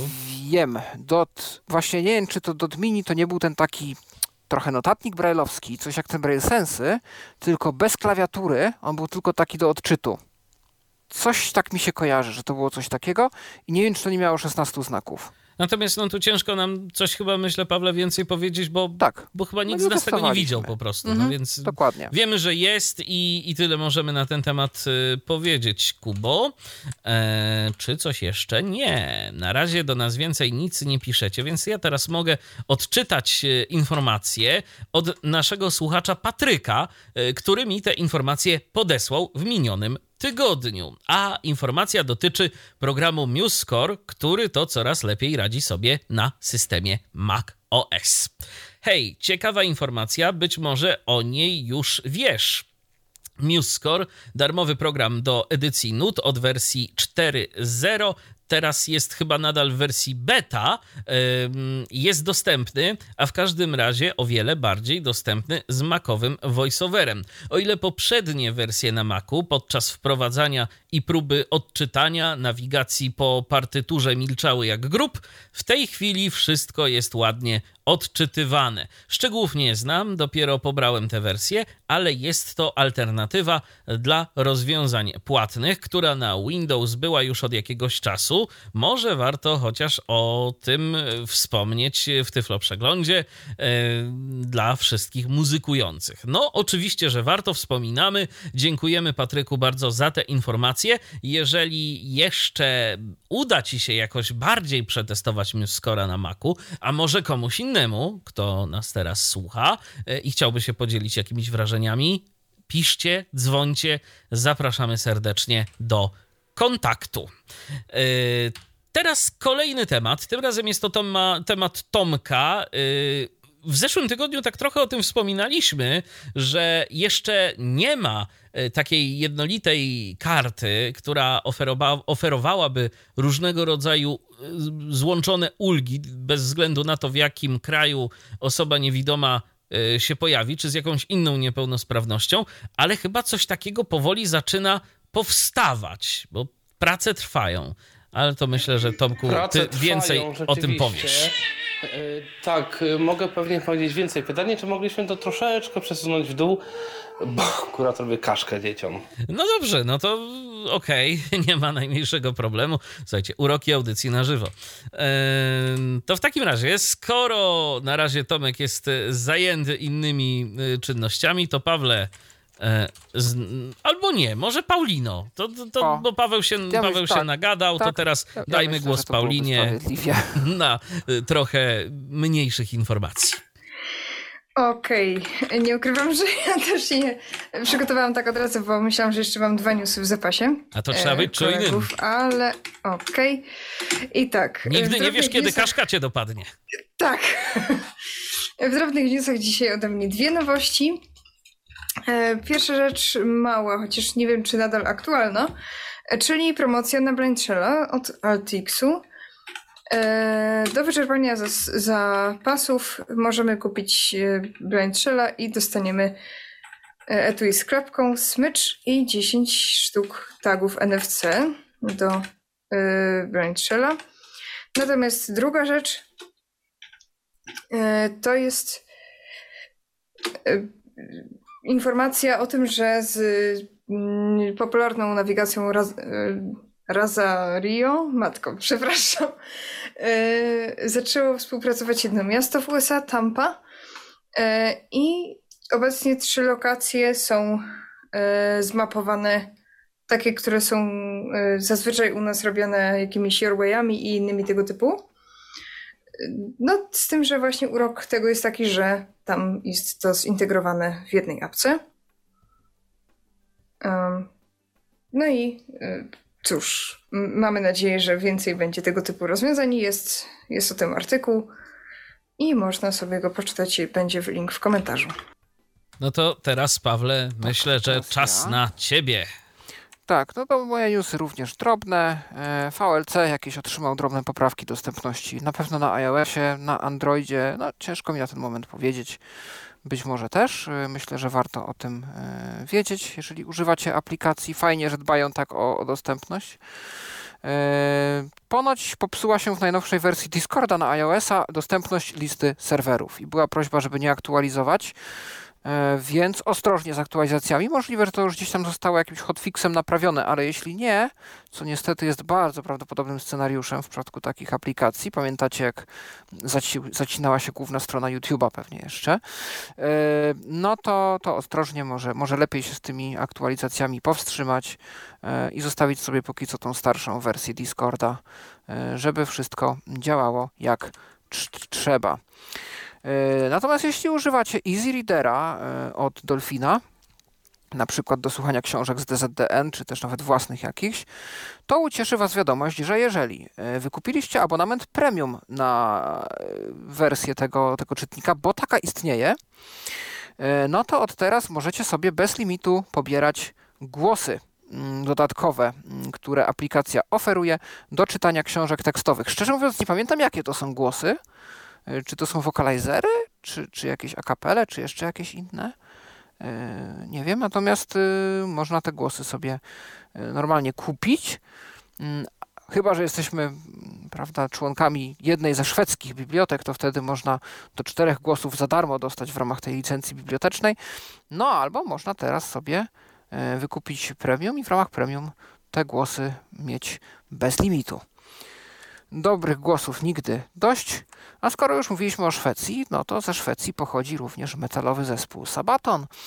E, I co się stało? No, jedna z niewidomych użytkowniczek e, strony Sabatona, która no, zauważyła, że strona jest niedostępna, nie da się tam zalogować do jakiejś sekcji fanów, do jakichś tam części takich bardziej interaktywnych i społecznościowych.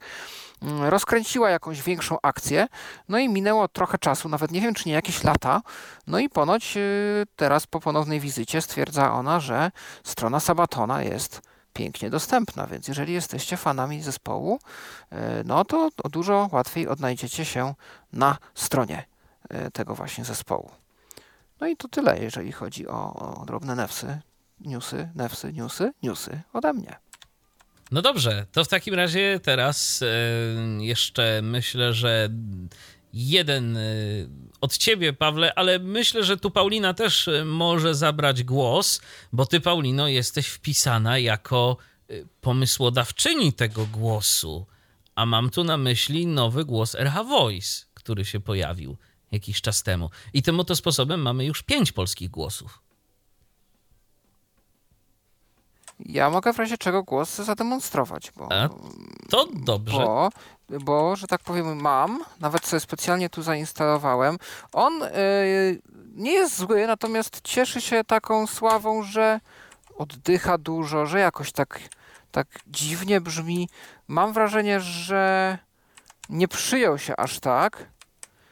Każdy z tych eee. głosów w ogóle, słuchajcie, mam wrażenie, że jednak, e, że mimo tego, że jest to sztuczna mhm. mowa, generowana w taki, a nie inny sposób, to jednak e, w tej sztuczności trochę tego człowieka jest, bo każdy z tych tak. głosów mówi nawet w trochę inny sposób. To nie chodzi o samą barwę, ale też o sposób akcentowania, o pewne niuanse w tych y, głosach. To nie jest tak, że to jest jeden i ten sam sposób y, artykulacji tej mowy, tylko po prostu wypowiadany przez kilka głosów.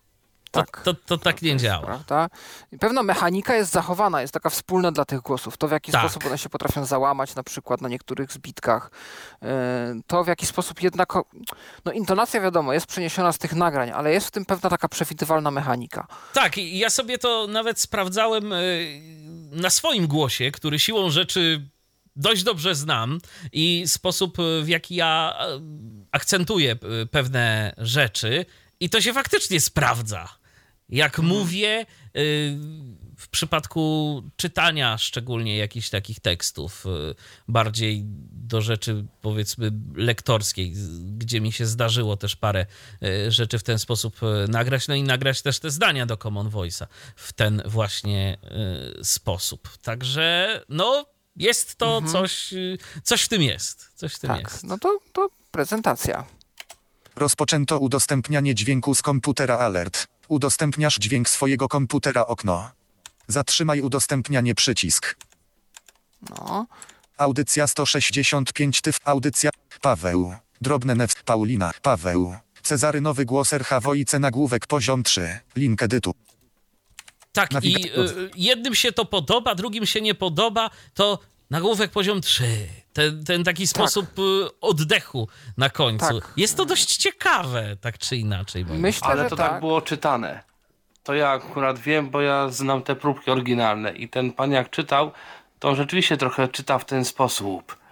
E, Ale troszkę... to jest to, Tomku, co ja, o czym ja też mówiłem przed momentem, że ja e, też kojarzę e, to, jak ja czytam pewne rzeczy i w moim głosie też się różne takie smaczki, że tak powiem, ostały. Tak, ja w ogóle dość dużo takich różnych próbnych głosów zrobiłem, część z, z Common Voice'a, y, z jakichś tam paru innych źródeł i rzeczywiście, i rzeczywiście RH Voice lubi e, znaczy rzeczywiście ciekawie oddaje, natomiast on jakby sobie w pewnym sensie uśrednia całą intonację. Znaczy mam wrażenie, że on bierze sobie wszystkie zdania, które miał, bierze sobie intonację ze wszystkiego, co tylko może i robi jedną pośrednią, bo nie wiem czy to kiedyś mówiłem, jak robiłem głosy mieszane, bo da się. Y, wziąłem na przykład trochę próbek twoich i trochę próbek z głosu Natan. I kazałem RH Voice'owi z tych próbek trochę twoich, trochę Natana zrobić jeden głos. I zrobił. to było rzeczywiście trochę takie sklejone, te dwa głosy. On miał trochę cech twoich, trochę Natana i to rzeczywiście był taki głos mieszany. Także da się tam takie rzeczy robić. Natomiast jak jest za duża różnica, na przykład... Tak? Tak. Natomiast jak to są jakieś dwa głosy typu, nie wiem, męski i żeński, to już no, mówi, że błąd i to się nie da. Natomiast jak są dwa dość, dość podobne, powiedzmy, powiedzmy, podejrzewam, że gdyby ktoś zrobił, nie wiem, bardzo wysoki głos męski dość niski głos kobiecy, to dałoby się. Myślę, że myślę, że jakby bez większego problemu dałoby się takie głosy połączyć. I to jest też ciekawe, że im więcej się da jakby jednego głosu, tym więcej rzeczywiście jest tych cech tego głosu, więc da się dość fajnie sterować tym łączeniem głosów i podejrzewam, że gdyby zrobić głos, z, o ile by było tyle próbek, z 10 różnych głosów, no to byłby taki głos, który by zawierał troszkę, y, troszkę każdego, a troszkę nikogo i to by mógł być taki w ogóle głos, którego nie było nigdy. Także no to, to bardzo ciekawe tam się da rzeczy robi w RH w związku z tym. No to prawda, to może tylko jeszcze przejrzyjmy sobie metryczkę dla Zlotowicz S. Putes. Krop. Slash. Krop. Slash. Pust. Teza. Zwin. Tak, Mozilla Fi. Pięć polskich. Link przejdź do treści. Główny punkt. Głos Cezary z dnia 2022 12 12 nagłówek poziom 3. Lista elementów. 4 głos. Jan Staszczyk. Edycja audio. Tomasz Bilecki. Trening modelu głosu i przygotowanie pakietów. Zwonimir Stanecić. Pomysłodawca. Paulina Gajoch. Koniec. Utw głos udostępniany na licencji Creative Commons. Uznanie autorstwa. Użycie niekomercyjne. Bez utworów zależnych. Próbka syntezy. No. Przycisk wczytywanie. Pozycja. Przycisk no głośność. Nagłówek poziom. To jest właśnie to. I tu mamy próbkę. Audycja stop. Tak, więc. Zoom spot. Więc dokładnie. Więc to jest Cezary. Macie też na święta nie tylko materiały audio do słuchania, polecanki gier, jeszcze aplikacje będą, ale też nowe gry. Yy, nowe, przepraszam, syntezy z RH Voice'a, więc no, jest się czym bawić. A teraz będzie taka pocztówka dźwiękowa od e, naszego redakcyjnego kolegi Michała Kasperczaka, e, który planował do nas zadzwonić, ale niestety no, nie mógł w tym czasie, kiedy jesteśmy na żywo, e, więc nagrał wiadomość. No to jest wiadomość około 20-minutowa, więc za moment tego materiału posłuchacie, wypowiedzi Michała na temat e, m.in. AirPodsów Pro, na temat e, Oriona e, i to w kilku odsłonach. Ja tu jeszcze chciałem powiedzieć tylko, że na tym materiale dokonałem pewnych zabiegów korekcyjnych w ramach takiej ciekawostki. Użyłem mianowicie dwóch yy, silników sztucznej inteligencji yy, jako takiej ciekawostki. Otóż yy, najpierw przepuściłem ten materiał przez tak zwanego Clean Voice'a. Ja o tym kiedyś mówiłem, to jest narzędzie, które e, eliminuje z wypowiedzi tę tak zwaną pseudomowę, czyli wszelkiego rodzaju mm, e i tak dalej. E, wycina ciszę i robi sporo dobrego. E, co ciekawe, albo to głos Michała tak się polubił z tym narzędziem, albo y, tam zostały dokonane jakieś dość intensywne poprawki, bo teraz mam wrażenie, że on y, jest y, trochę bardziej zachowawczy, to znaczy pewnych rzeczy nie usuwa, ale z drugiej strony nie usuwa wszystkiego jak leci i to po prostu działa najzwyczajniej w świecie lepiej, lepiej się słucha tego efektu końcowego. Natomiast drugim elementem, któremu poddałem to nagranie, jeżeli chodzi o obróbkę, to jest nowy filtr od firmy Adobe, udostępniony na razie za darmo. No ja podejrzewam, że za jakiś czas to sobie będą kazali za niego płacić, ale skoro jest na razie za darmo, to czemu nie? Ten filtr, to narzędzie usuwa pogłosy, odszumia i dźwięki tła różnego rodzaju. Też usuwa. I robi to naprawdę bardzo dobrze. No, Michał miał troszeczkę pogłosu w pomieszczeniu, z którego się nagrywał. Nie było go jakoś bardzo dużo, ale posłuchajcie, co on z tym nagraniem zrobił. Ja też mam wrażenie, że dlatego, że to jest jednak jakieś tam sieci neuronowe, sztuczna inteligencja, to tam dość mocno jest zaangażowana w proces pracy nad takim materiałem audio. Trochę też od czasu do czasu robi coś z samym głosem. Zresztą być może Tomek też będzie się chciał potem podzielić jakimiś swoimi refleksjami, bo wiem, że też testował ten filtr od Adobe i też się nim bawił. Natomiast na razie posłuchajcie, co ma do powiedzenia Michał, a my wracamy za jakieś 20 minut. Dzień dobry, mówi Michał Kasperczak. Chciałbym się podzielić z Wami ostatnimi rzeczami, które mm, testowałem i gdzieś tam kupiłem i z którymi miałem styczność. Miałem w ogóle do Was dzwonić tydzień temu, ale niestety nie mogłem. Teraz też nie bardzo mogę, więc pomyślałem, że w międzyczasie nagram po prostu taką wypowiedź, która być może mm, jakoś tam będzie dla kogoś e, interesująca i, i pomocna, nawet może w jakimś wyborze prezentów świątecznych, gwiazdkowych, e, bo to taki czas trochę zakupowy jednak dla wielu z nas. Pierwszą rzeczą, na którą chciałem zwrócić uwagę, są słuchawki AirPods 2 Pro, AirPods Pro drugiej generacji. Ja je kupiłem i to są mm, słuchawki, oczywiście, tak jak poprzedni model AirPodsów, e, dokanałowe, e, nieduże, głównie przeznaczone do współpracy z urządzeniami Apple. Myślę, że jeżeli ktoś ma Androida, to nie ma sensu akurat tego modelu kupować. Są modele tańsze, takie jak Jabra, takie jak y, Sennheiser. No Sennheiser akurat nie, y, y, nie, jest, nie jest może tańszy, ale na przykład niezłe, niezłe Jabry, które za dobre pieniądze można kupić. No w przypadku nas, użytkowników Apple, iPhone'arzy jest trochę tak, że jednak my cenimy te AirPodsy z racji takiej, że one y, najlepiej, najszybciej działają mm, z voiceoverem, te opóźnienia są najmniejsze.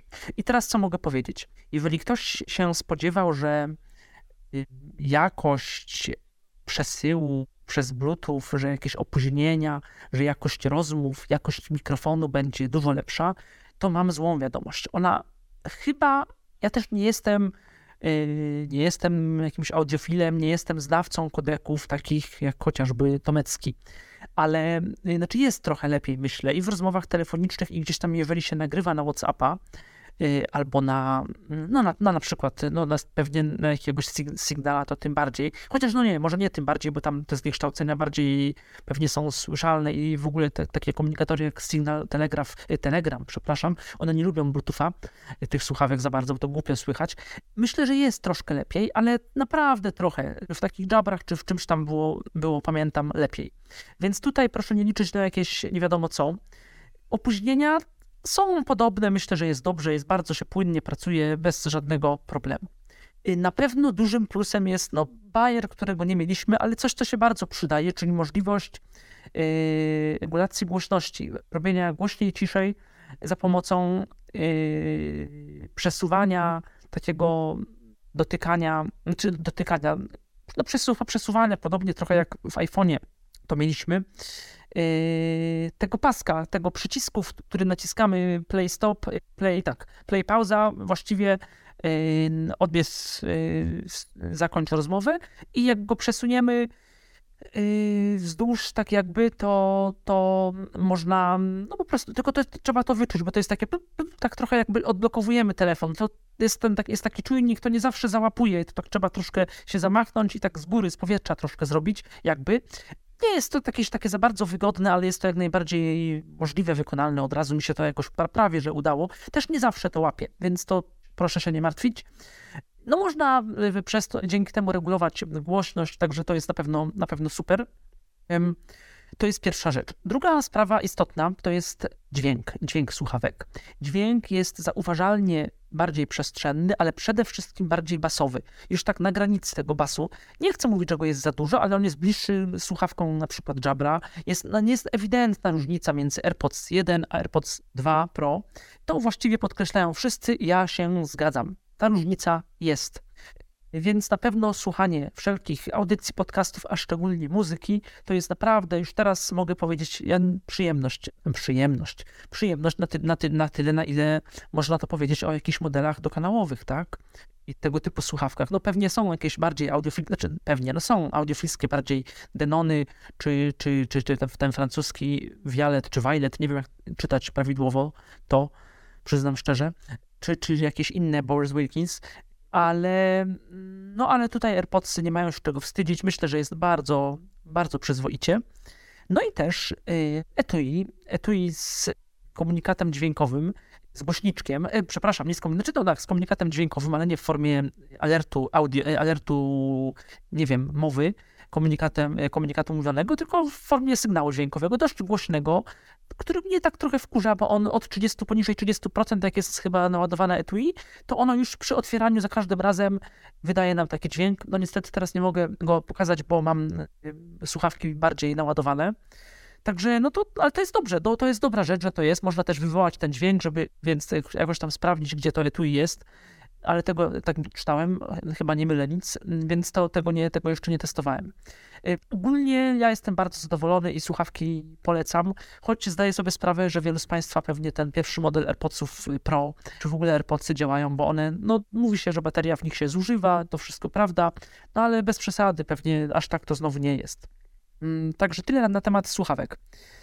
Y, kolejna rzecz to są urządzenia chińskie Orion Evo 12, też chyba teraz Evo 14, nie wiem jak ten malutki pierwszy Orion się nazywał, być może Evo 10, ale tego nie wiem. Urządzenia Evo zwane w Polsce Orionami, wprowadzone przez firmę ECE, e, jak być może pamiętacie, sprzedawane również przez firmę Altix.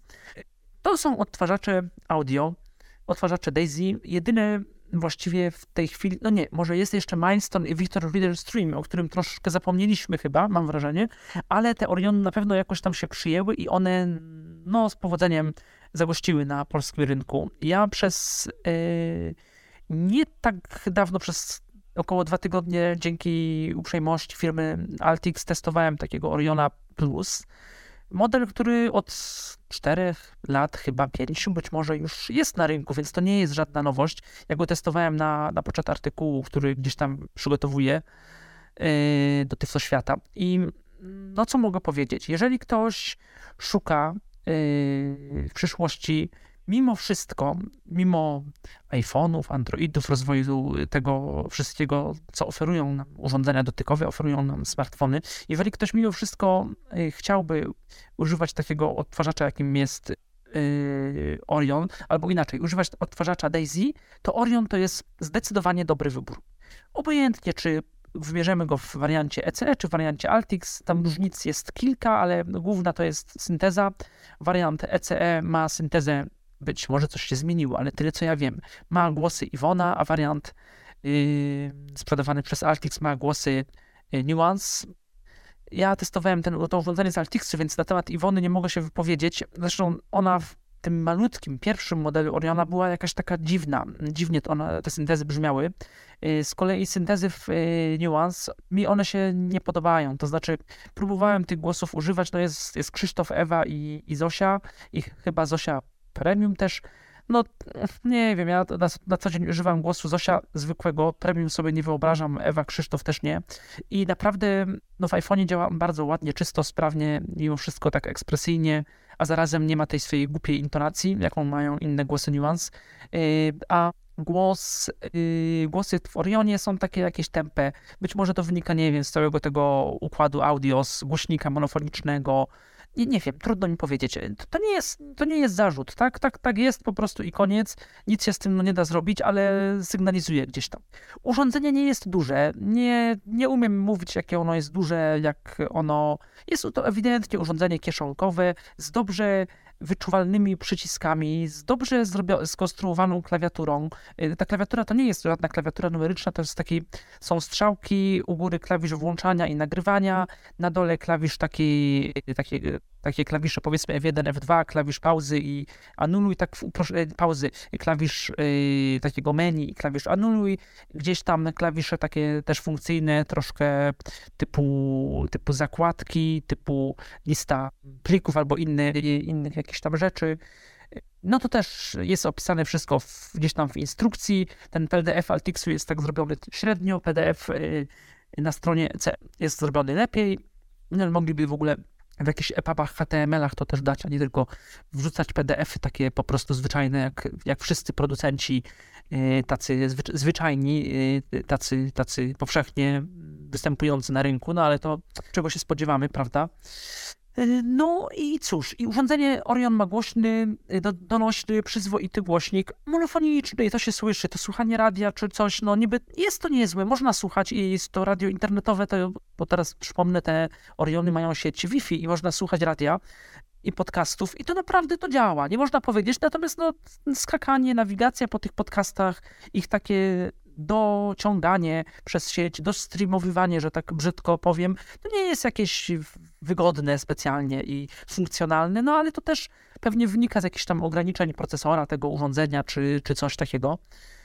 No, głośnik jest jaki jest. Myślę, że jest na pewno porządny. To znaczy w sensie takim, że jest głośny i rzeczywiście dla osób, które mają jakieś problemy z słuchem albo gdzieś w kuchni, gdzie yy, no, czasami nie słyszymy, tak, co się, co się co gra, jak gra jakieś tam urządzenie, bo, bo urządzenia kuchenne, jakiś szum przygotowywanego jedzenia sprawia, że no po prostu zagłusza, tak? No to myślę, że takie urządzenie się sprawdzi.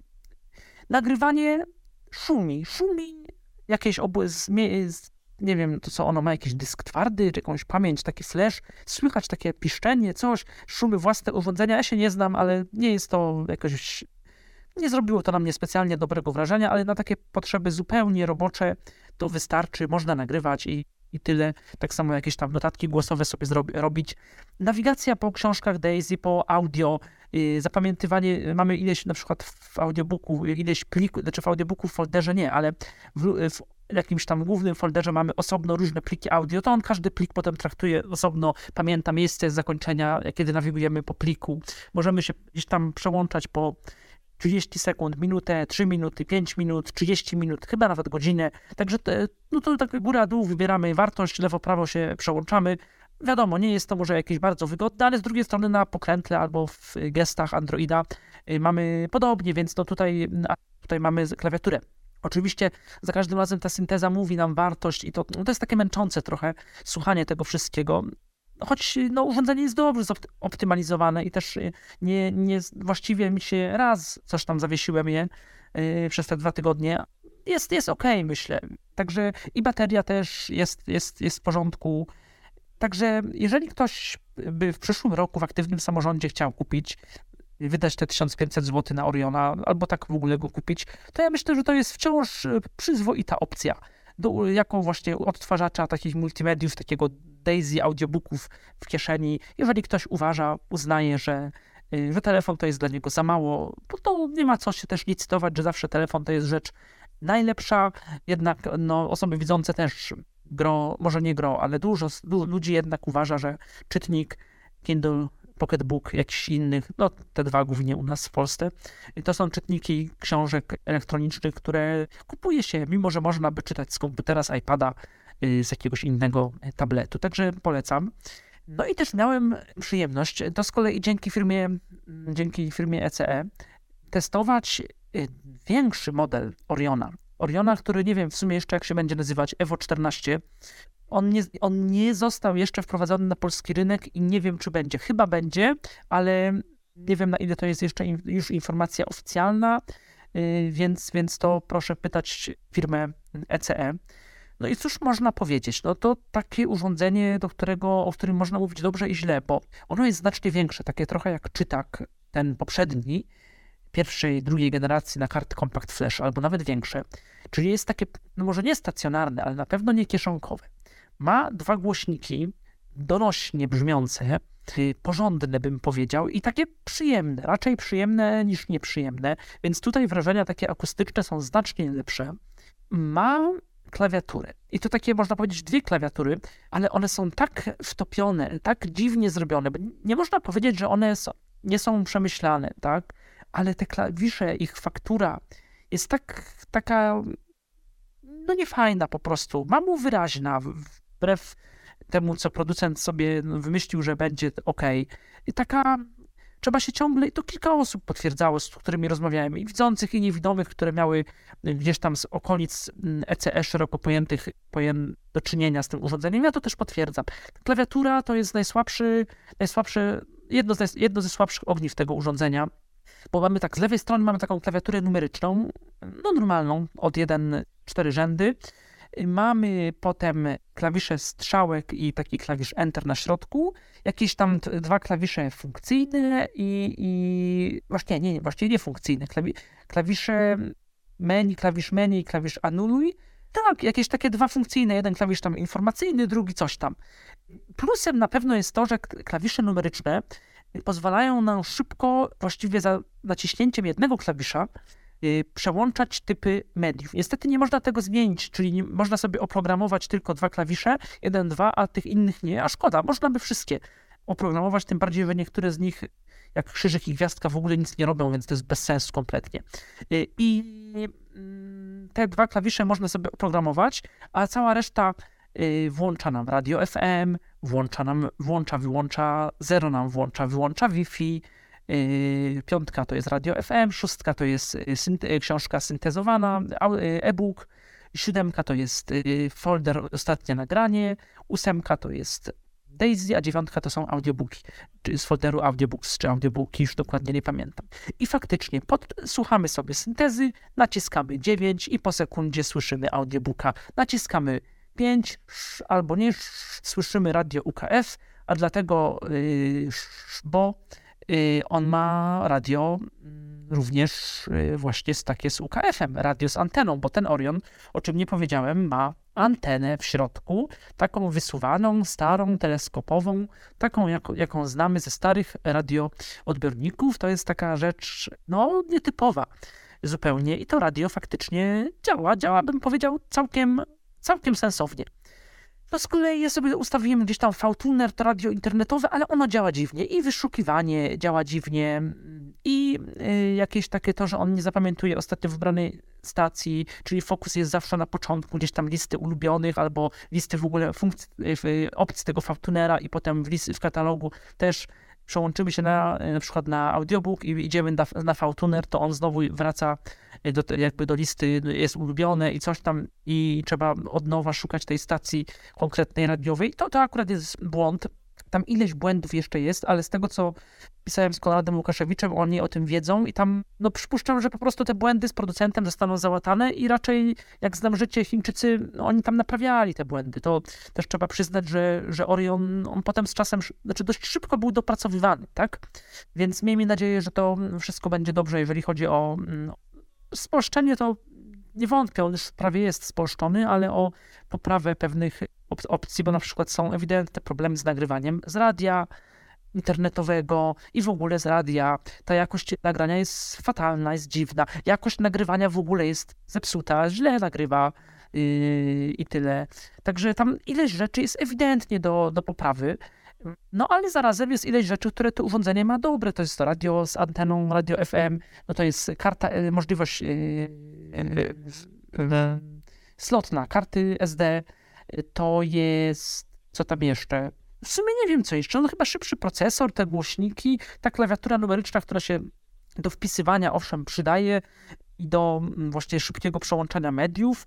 No i to jest w zasadzie tyle, tak? No nie wiem, czy to urządzenie wejdzie do szerszej dystrybucji.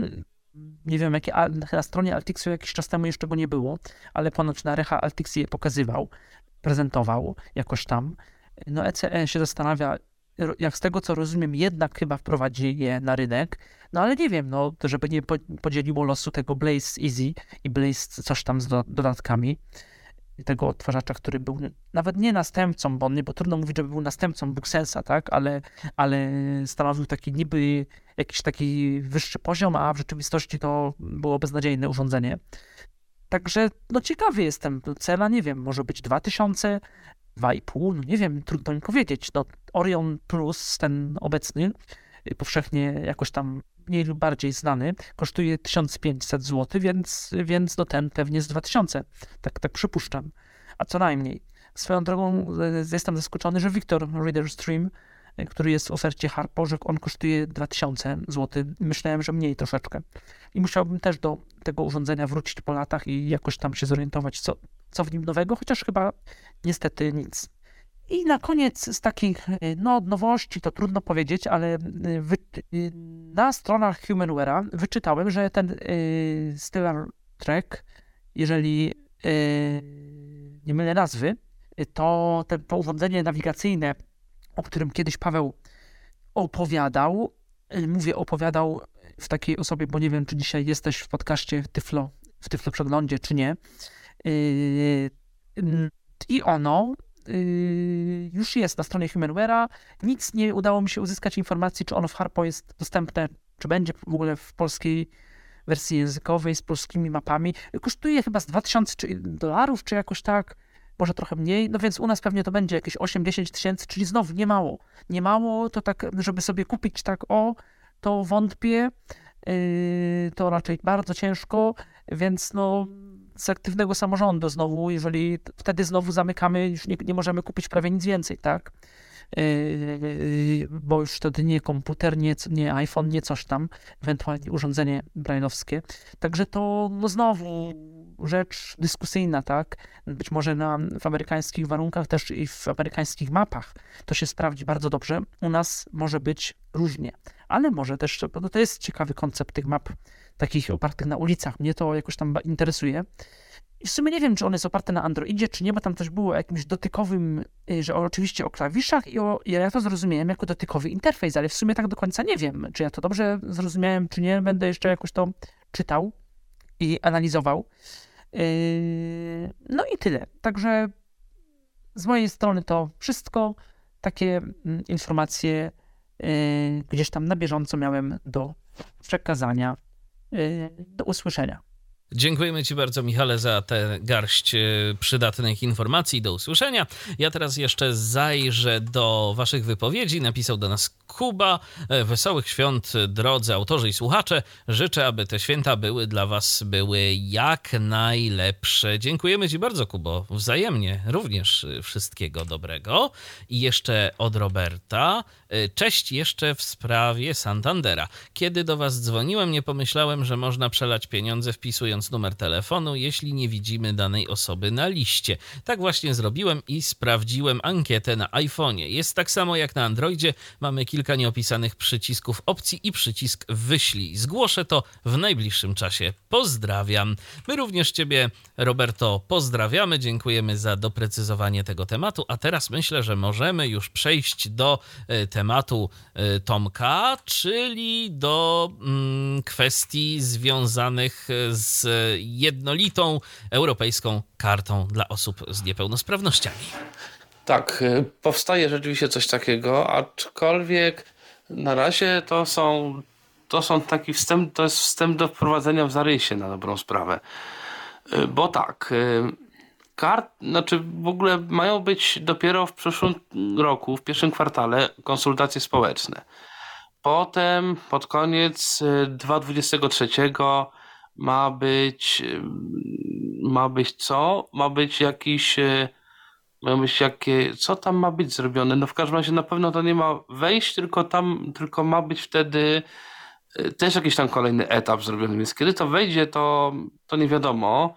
Natomiast rzeczywiście ta karta ma powodować, że osoby ze wszystkich krajów niepełnosprawne będą jakby traktowane tak samo. Natomiast nie wiem, czy to oznacza, że miałoby wejść jakieś jedno prawo dla wszystkich państw, typu na przykład, że teraz Unia zadecydowała, że w każdym kraju będą takie i takie ulgi transportowe, czy to będzie tak, że e, nie wiem, czy y, osoby powiedzmy niewidome, jak pojedą do jakiegoś kraju, na przykład do Polski, to będą miały wszystkie tak jak Polacy i, i, i każdy kraj będzie mógł mieć po swojemu. Tego nie wiem, jak to będzie wyglądało.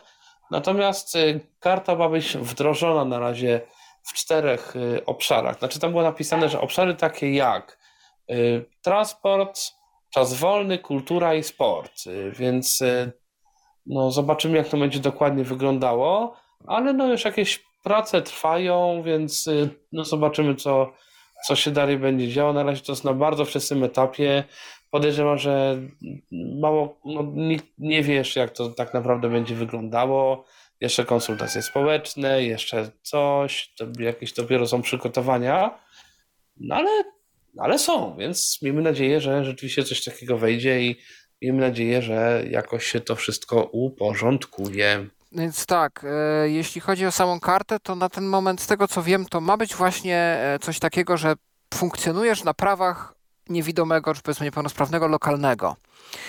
E, nie ma być żadnej harmonizacji na przykład orzekania o niepełnosprawności, bo to wiadomo, różne kraje mają różnie. My mamy na przykład trzy stopnie, tak, umiarkowany, średni, znaczy no, z, znaczny, umiarkowany ten i mamy yy, tyle. Natomiast wiem, że w wielu krajach się liczy procentowo ta niepełnosprawność, tak? Właśnie na zachodzie bardzo lubią te procenty, że w ilu procentach jesteś osobą niepełnosprawną, tak naprawdę. No i yy, to nie ma być to harmonizowane. Bardziej chodzi o to, żeby ta karta umożliwiła yy, dostęp do tych zniżek, które są dostępne dla osób z tego danego kraju.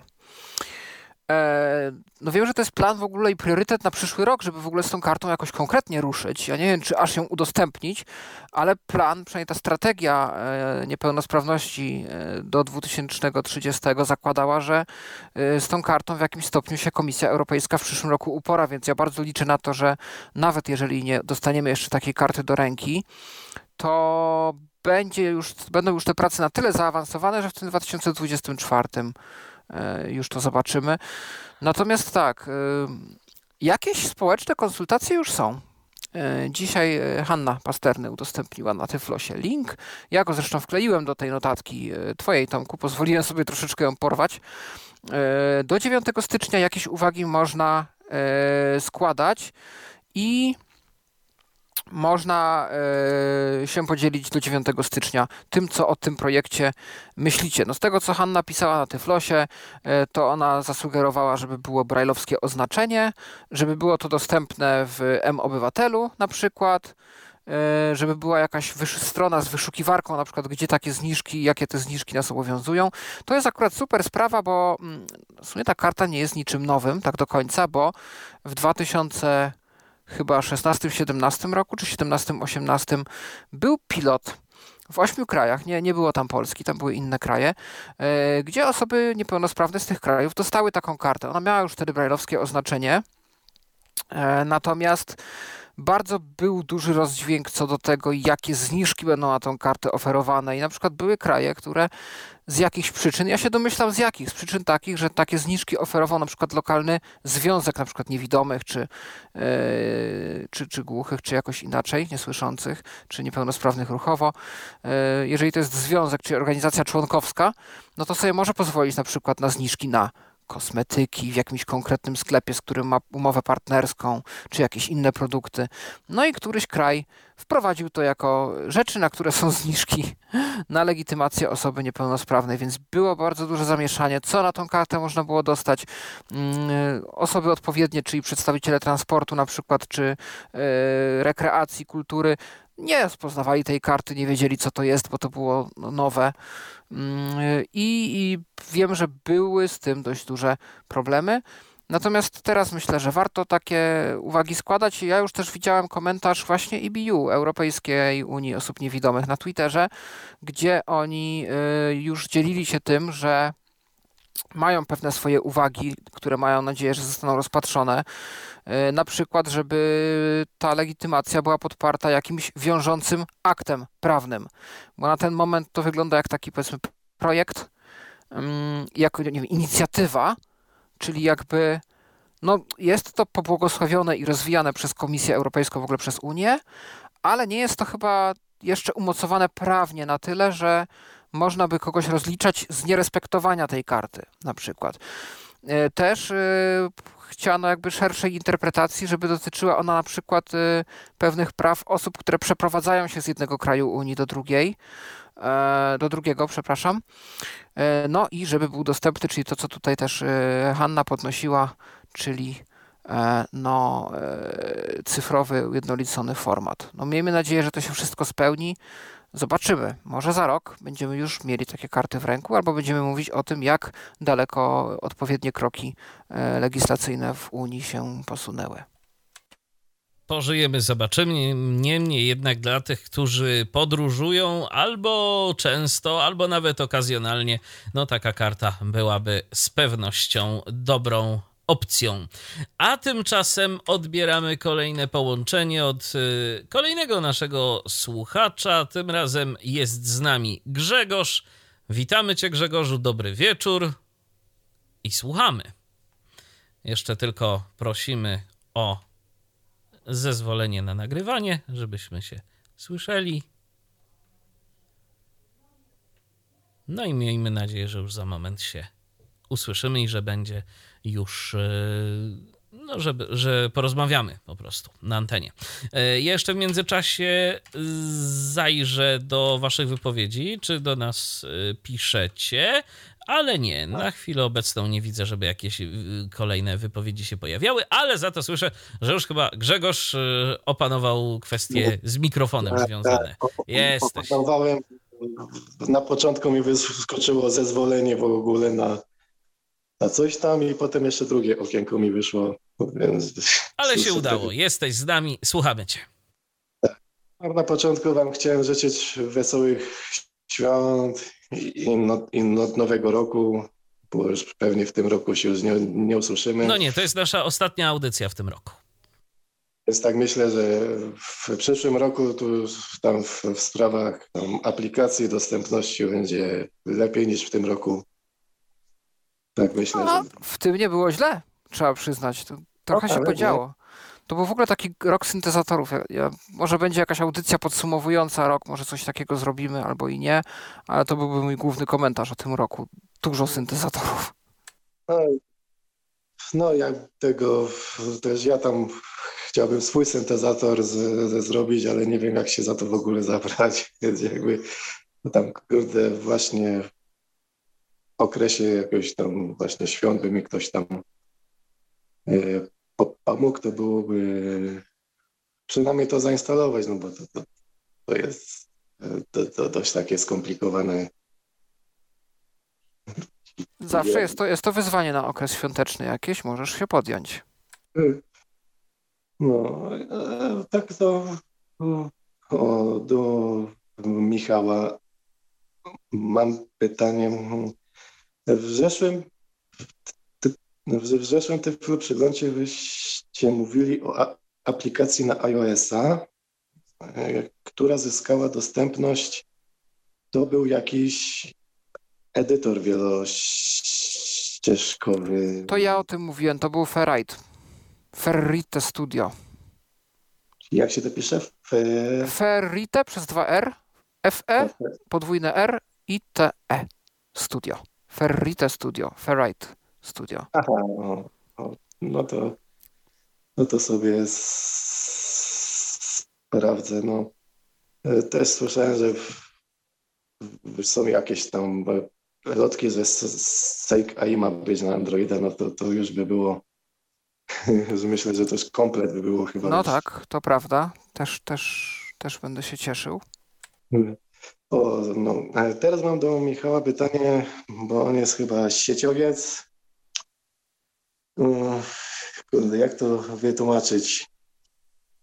Mam na serwerze, no, Junohosta mam, tak sobie się na razie, bo to zmniejsza udostępnienie w ogóle czegokolwiek na internet, bo to w ogóle to, to, to co ja mam teraz obecnie, to, to, to wątpię, czy się da, ale mm, czy, czy, czy da się w lokalnej sieci, no bo Unohost wymaga, żeby na przykład tam mm, każda aplikacja była instalowana w, w subdomenie. jak, jak, jakieś tam. I czy da się jakoś w sieci lokalnej zrobić tak, żeby na przykład no, w, w sieci lokalnej był e,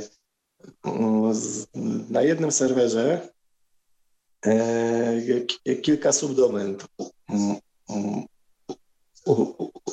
uruchomionych na jednym IP lokalnym.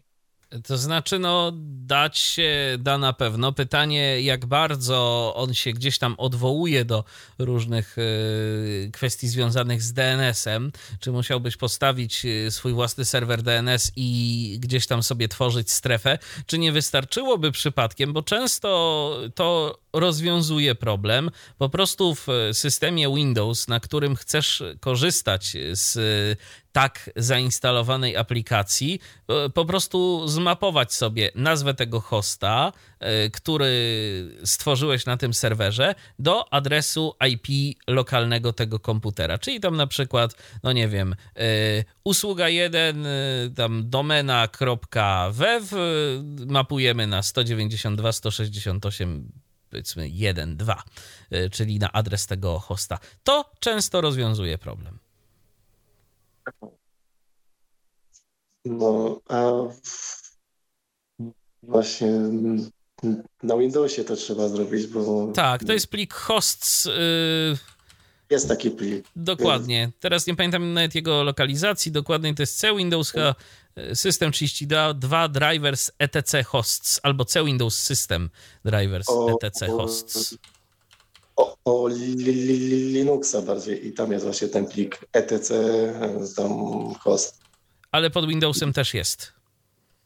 Tak, i czy by tam, no właśnie, czy, czy C Windows, jeden... już właśnie znalazłem. C Windows System 32 Drivers etc hosts. I tam y, po prostu sobie tworzysz takie przypisania adresów do adresów IP.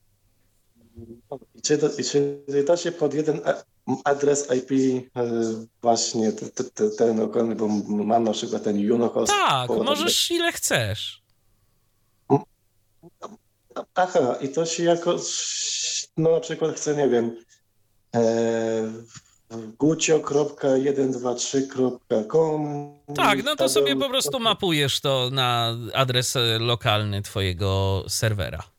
Aha, i to się jakoś nie pogubi, nie nic. Nie powinno. Aha. To jest, mówię, to jest najprostsza rzecz. Ja nie wiem, czy to zadziała, ale od tego zacząłbym jakiekolwiek próby.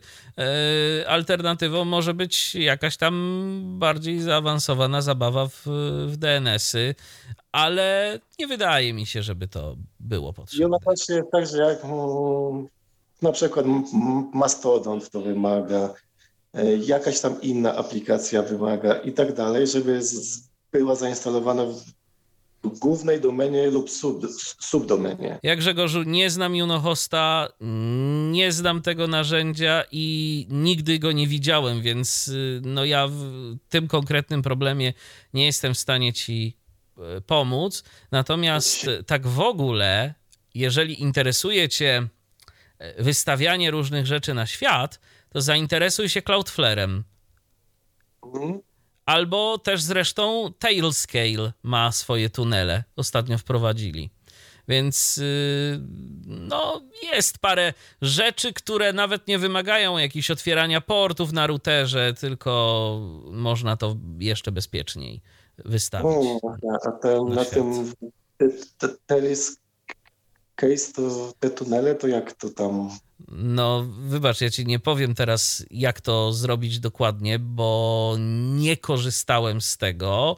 E, a zresztą nawet gdybym korzystał, to, no to jest tam trochę zabawy, jest dokumentacja do tego, musisz przeczytać i po prostu zastosować się do tego. No to są całe, cała jakaś tam procedura, która jest do stworzenia takich tuneli. Oni chyba je nazywają funnel w ogóle, funnel E, jak dobrze pamiętam. Tak. Wyjaśniali nawet, jak czytałem artykuł o tym, dlaczego tak, dlaczego tak to nazwali. Ale działa to na podobnej zasadzie jak te tunele od Cloudflare'a. Aha, aha.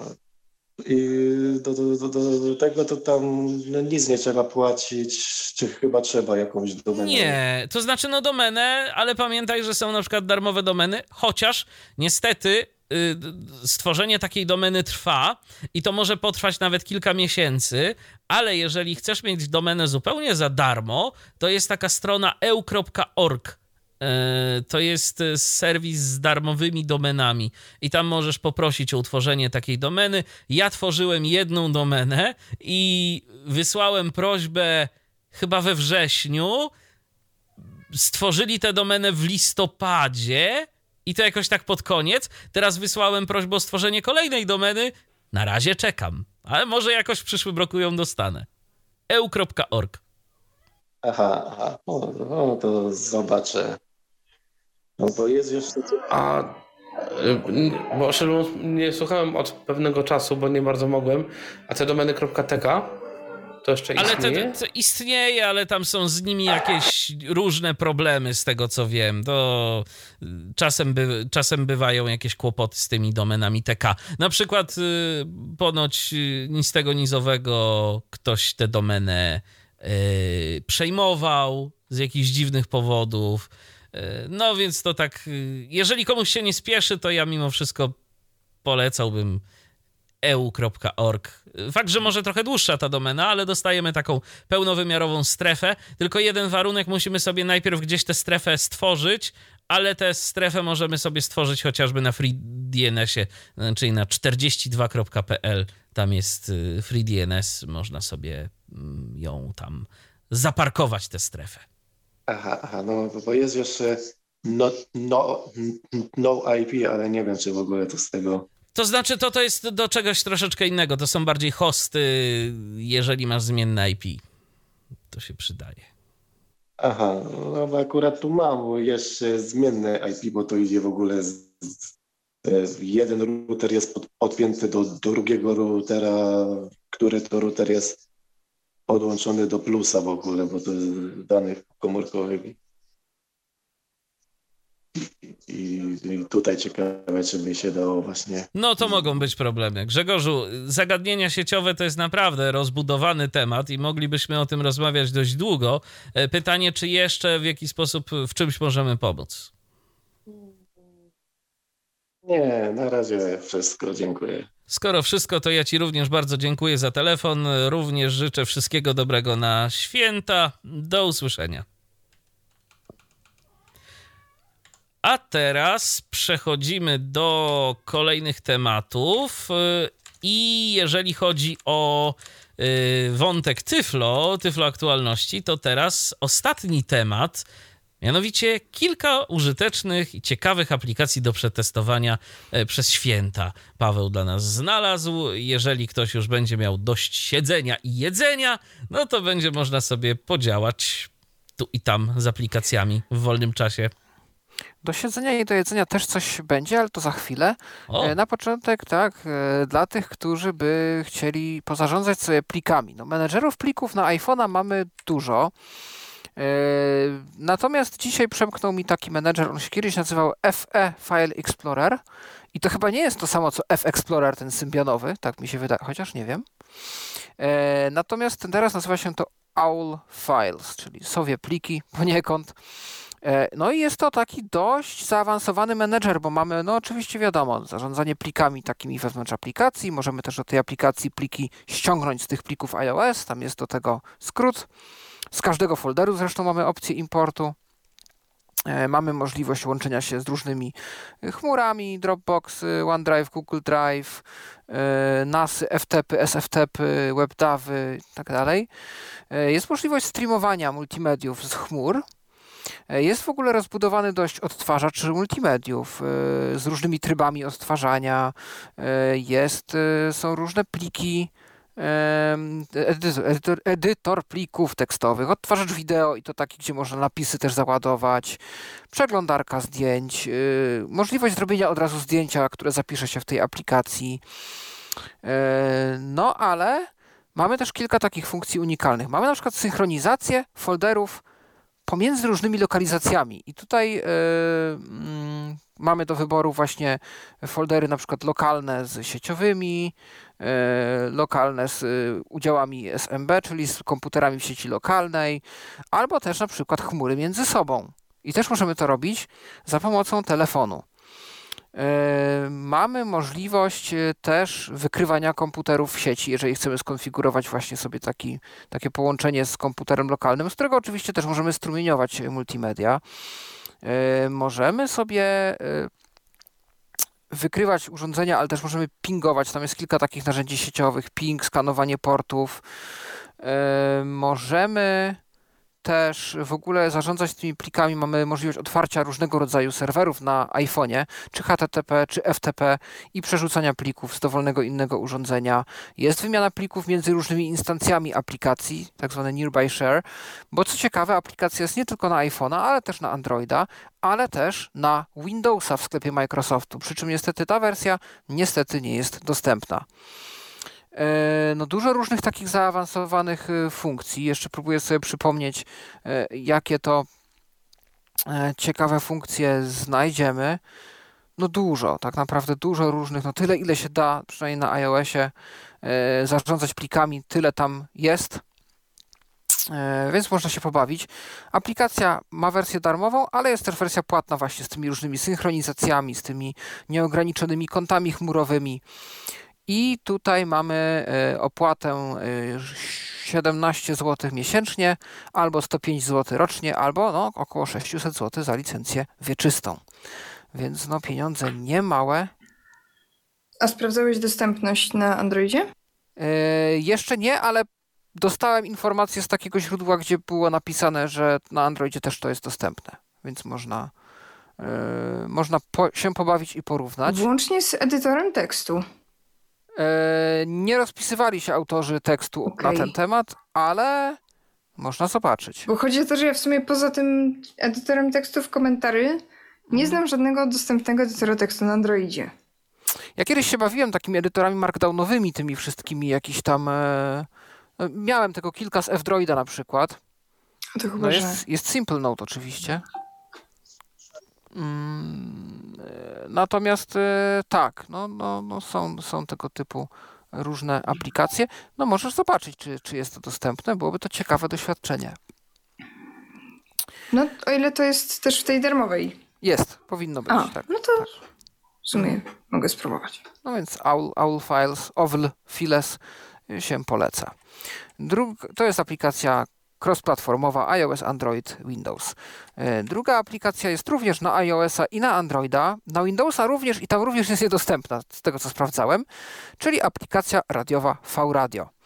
E, aplikacja, która co prawda oferuje swój katalog, ale autor tej aplikacji ma takie dość specyficzne podejście, że e, powinni się do niego zgłaszać właściciele konkretnych stacji, które powinny w tym katalogu być uwzględnione. No, co łatwo przewidzieć, Wielu stacji tam nie ma.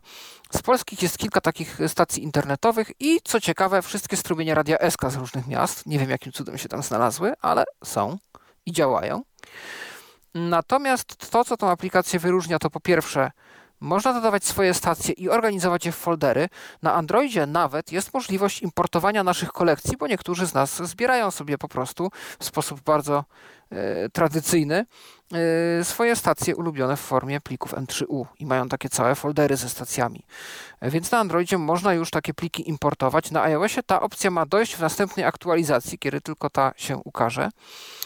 E, ponadto w aplikacji można nagrywać e, do MP3 E, dowolne rzeczy, które aktualnie w radiu lecą.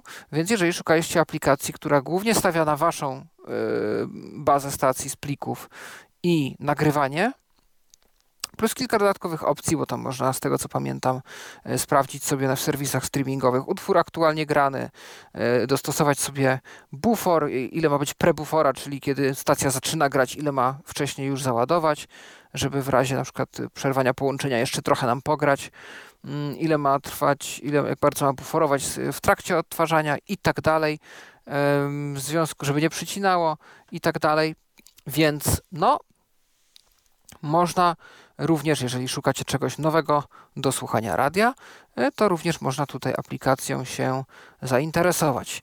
No A i też dopowiem, że tak. ten, y, to ustawienie folderów sobie z plikami stacji to jest trochę game changer, bo jak sobie weźmiemy te AirStreamsy, które prowadzi głównie y, kolega redakcyjny Marcel, bo jeden podcast zrobił, więc mogę go tak nazwać. E, no to no to całkiem spory ten katalog nam się pojawia. Oczywiście, więc właśnie pod tego typu kolekcje e, warto taką aplikację mobilną również posiadać. Jeśli chodzi o trzecią rzecz, to jest właśnie to, co e, ja już mówiłem, zapowiedziałem troszeczkę, e, że będzie coś dla osób, które chcą przy stole posiedzieć i w coś pograć z rodziną albo ze znajomymi, albo z kimkolwiek spędzają święta, czyli gra w 5 sekund. Mamy dostępną na iOS-a wersję tej gry. Gra 5 sekund polega na tym, że e, aplikacja generuje nam jakąś kategorię rzeczy, na przykład wymień trzy zabytki Londynu. Włącza się odliczenie czasu, mamy na to 5 sekund. No i osoba, której kolejka aktualnie jest, ma te zabytki czy tam inne jakieś rzeczy wymienić. Aplikacja w pełni dostępna, pytań jest tam dość dużo, a gdyby nam się znudziły albo skończyły, to można zawsze dopisać własne. I nie muszą to już być pytania typu wymień trzy, no tylko może to być takie pytanie bardziej otwarte e, w stylu i w guście na przykład gry Szczerość czy Wyzwanie, czy jakaś butelka. Mm, więc jakbyście chcieli pograć w takie rzeczy, no to też aplikacja, mechanizm aplikacji jest skonstruowany troszkę też pod takie rzeczy. E, no i to tyle na ten moment. E, aplikacja oczywiście dostępna w języku polskim, więc bez obaw wszystkie kategorie pytań zrozumiecie. No i to tyle z moich y, poleceń aplikacji na ten moment, więc może w nowym roku jeszcze się znajdą jakieś nowe.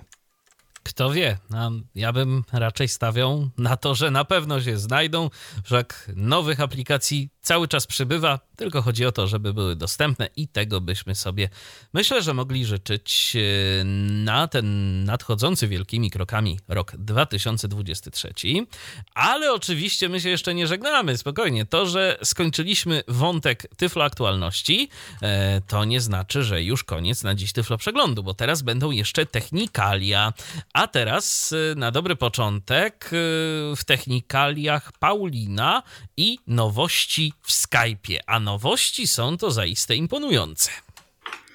Jest to co prawda jedna nowość, o której wiem, bo Skype'a nie używam przez długi, długi, długi czas, więc może jest tu więcej rzeczy, którymi warto byłoby się zainteresować, aczkolwiek dzisiaj wpadła mi w ręce mm, dość e, taka nieoczywista wieść, mianowicie e, Skype e, obecnie pozwala nam tłumaczyć naszą wypowiedź w czasie rzeczywistym w taki sposób, żeby brzmiała ona tak, jakbyśmy mówili to, ale w innym języku. Czyli na przykład jak ja powiem mam małego kotka, to, ta, to, no to Skype powinien zrobić I have a small kitten. Moim jakby brzmią, głosem brzmiącym podobnie do mojego.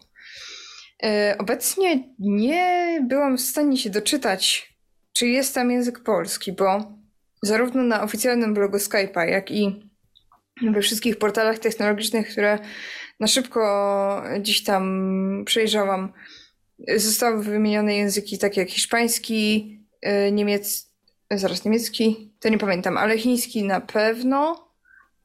No niemiecki też był, angielski też. I powiedziane było, że i więcej. Ale jakie tam są jeszcze języki, tego nie wiem, natomiast myślę, że teraz jest dobra chwila, żebyś, Michale, pokazał, co to potrafi. Skype. I'll be joined by my colleague Adam in a minute. And today we'll be demoing a brand new magic feature in Skype that we're calling True Voice Real Time Translation. The way this works is, with the click of one button, Skype will magically start translating your call in real time and it will use your real voice to do so. Okay, Let's get started. First, we will show you how translation works using a traditional computer voice. Let's go. Hola, Adam. Buenos días. ¿Cómo estás? Hello, Adam. Good morning. How are you?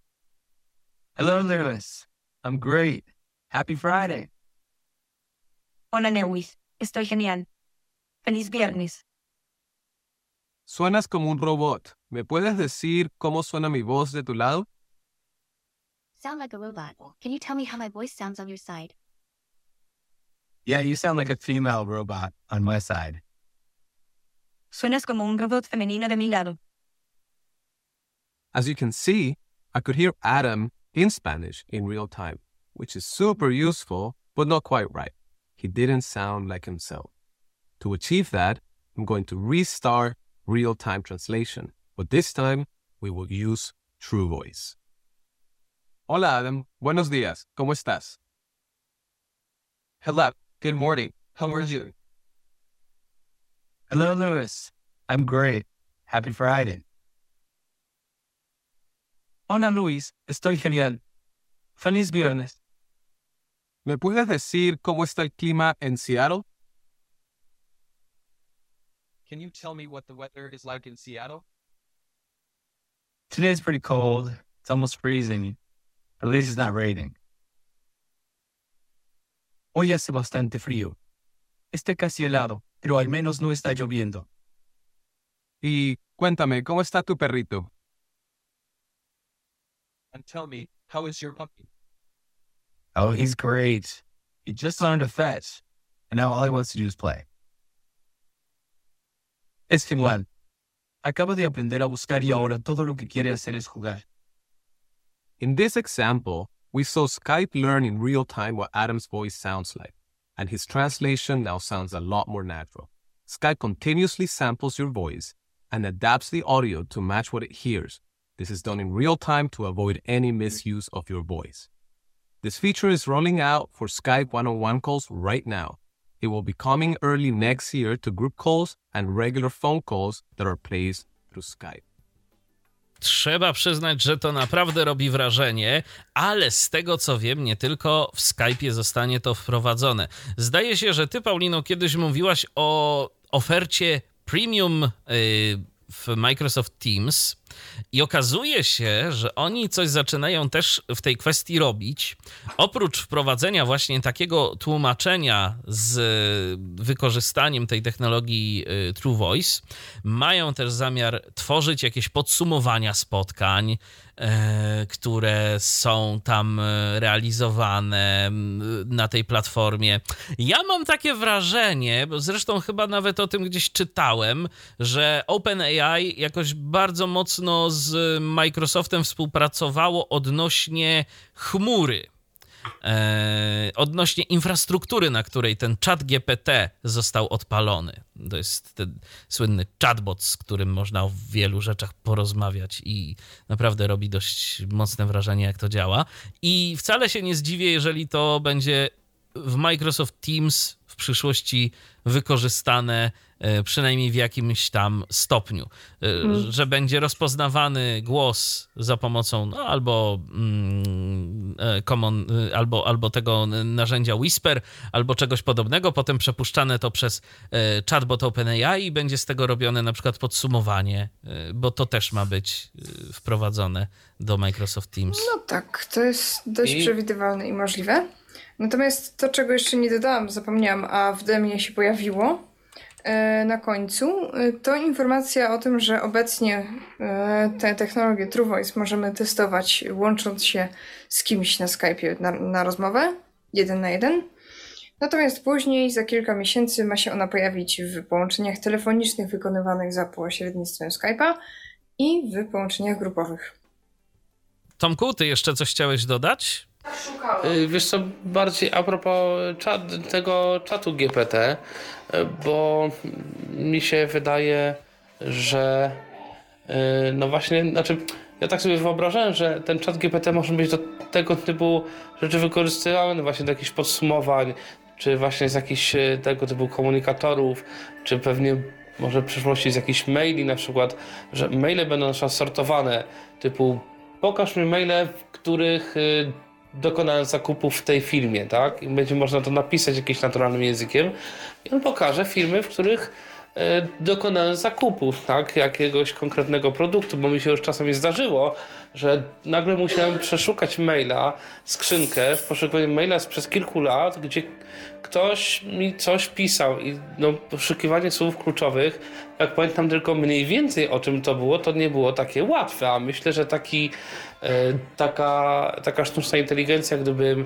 mógł wpisać, e, znajdź mi maile, e, w których dyskutuję o czymś, tak? Już nieważne z kim, jak, jakich słów używałem, wszystko jedno, tylko taka opisówka, tak? Szukam tego u siebie i, i znajdź mi. I myślę, że to to może być kiedyś pewnie wdrożone właśnie w tego typu rzeczach, a jak widać zaczynają od Microsoftu i e, czatów na czatach na, na Teamsie. No i to może działać. Tak, to może działać i to może działać całkiem dobrze. A co będzie działać, a nawet już co działa, Pawle, w YouTubie? Co prawda na razie w Indiach, ale coś tak, tam y, działają. Działają i nowości są trzy. Po pierwsze, y, testowane jest przeszukiwanie transkryptów na YouTubie, czyli y, wchodzimy sobie w Google, wyszukujemy cokolwiek, wyskakują nam wyniki wideo. To się często zdarza, że proponowane są nam na jakiś tam temat słów kluczowych, które wpisaliśmy filmiki z YouTube'a.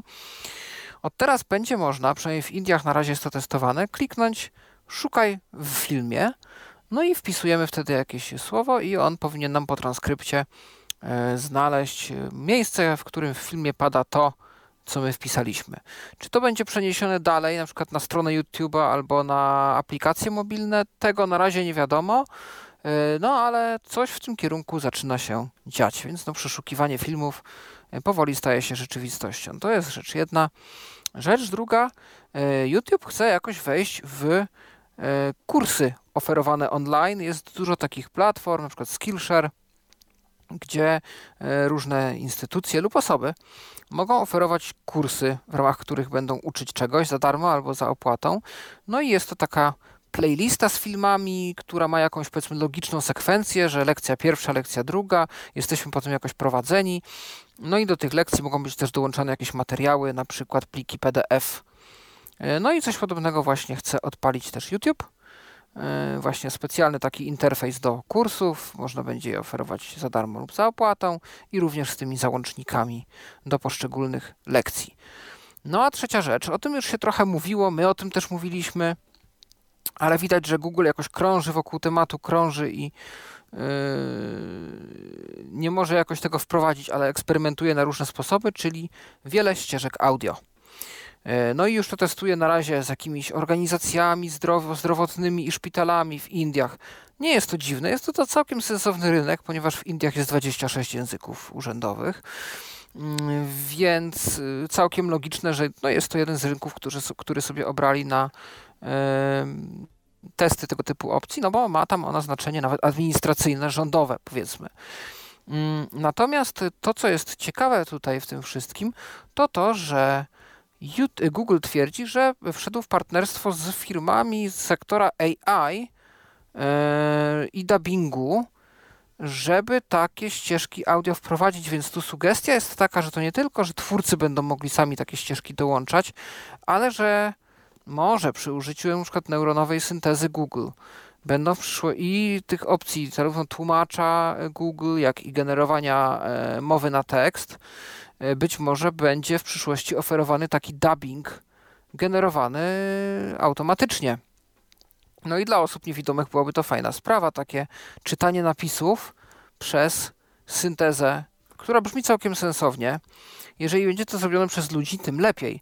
Jeżeli nie, to zawsze coś, przynajmniej można się zorientować w tych różnych e, tutorialach, w różnych dziwnych językach, jak zrobić jakąś tam czynność.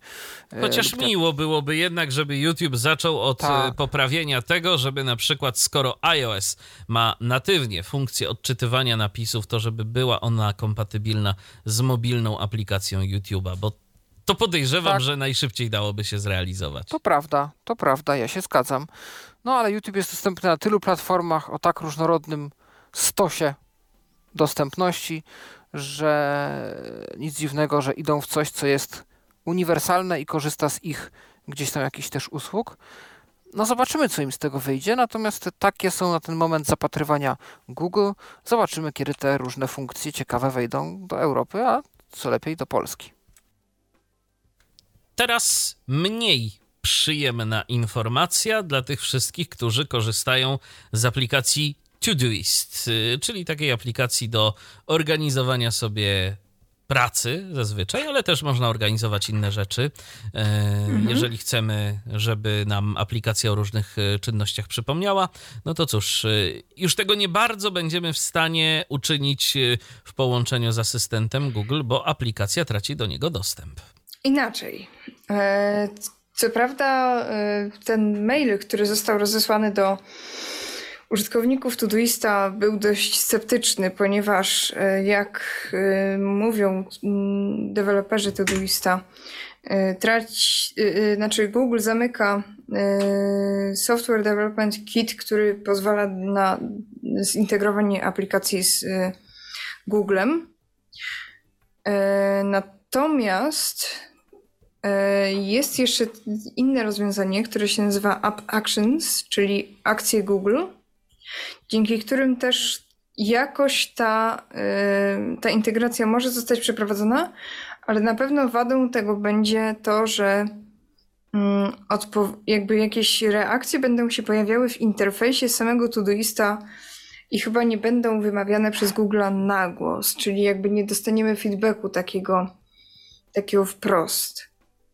Bo teraz na przykład jak mi leży telefon i sobie powiem, no to czego nie będę mówić, bo już raz tak się stało, że powiedziałam i potem na głośnikach ludziom się poaktywowały różne rzeczy, ale jak sobie wywołam tego Todoista, to mogę sobie w locie gdzieś tam, nie wiem, przygotowując się na studia, to wydarzenie sobie dodać. Co prawda muszę je nazwać po angielsku, bo, bo tylko po angielsku jest ta E, synchronizacja, ale, e, ale mi, dla mnie to jest game changer.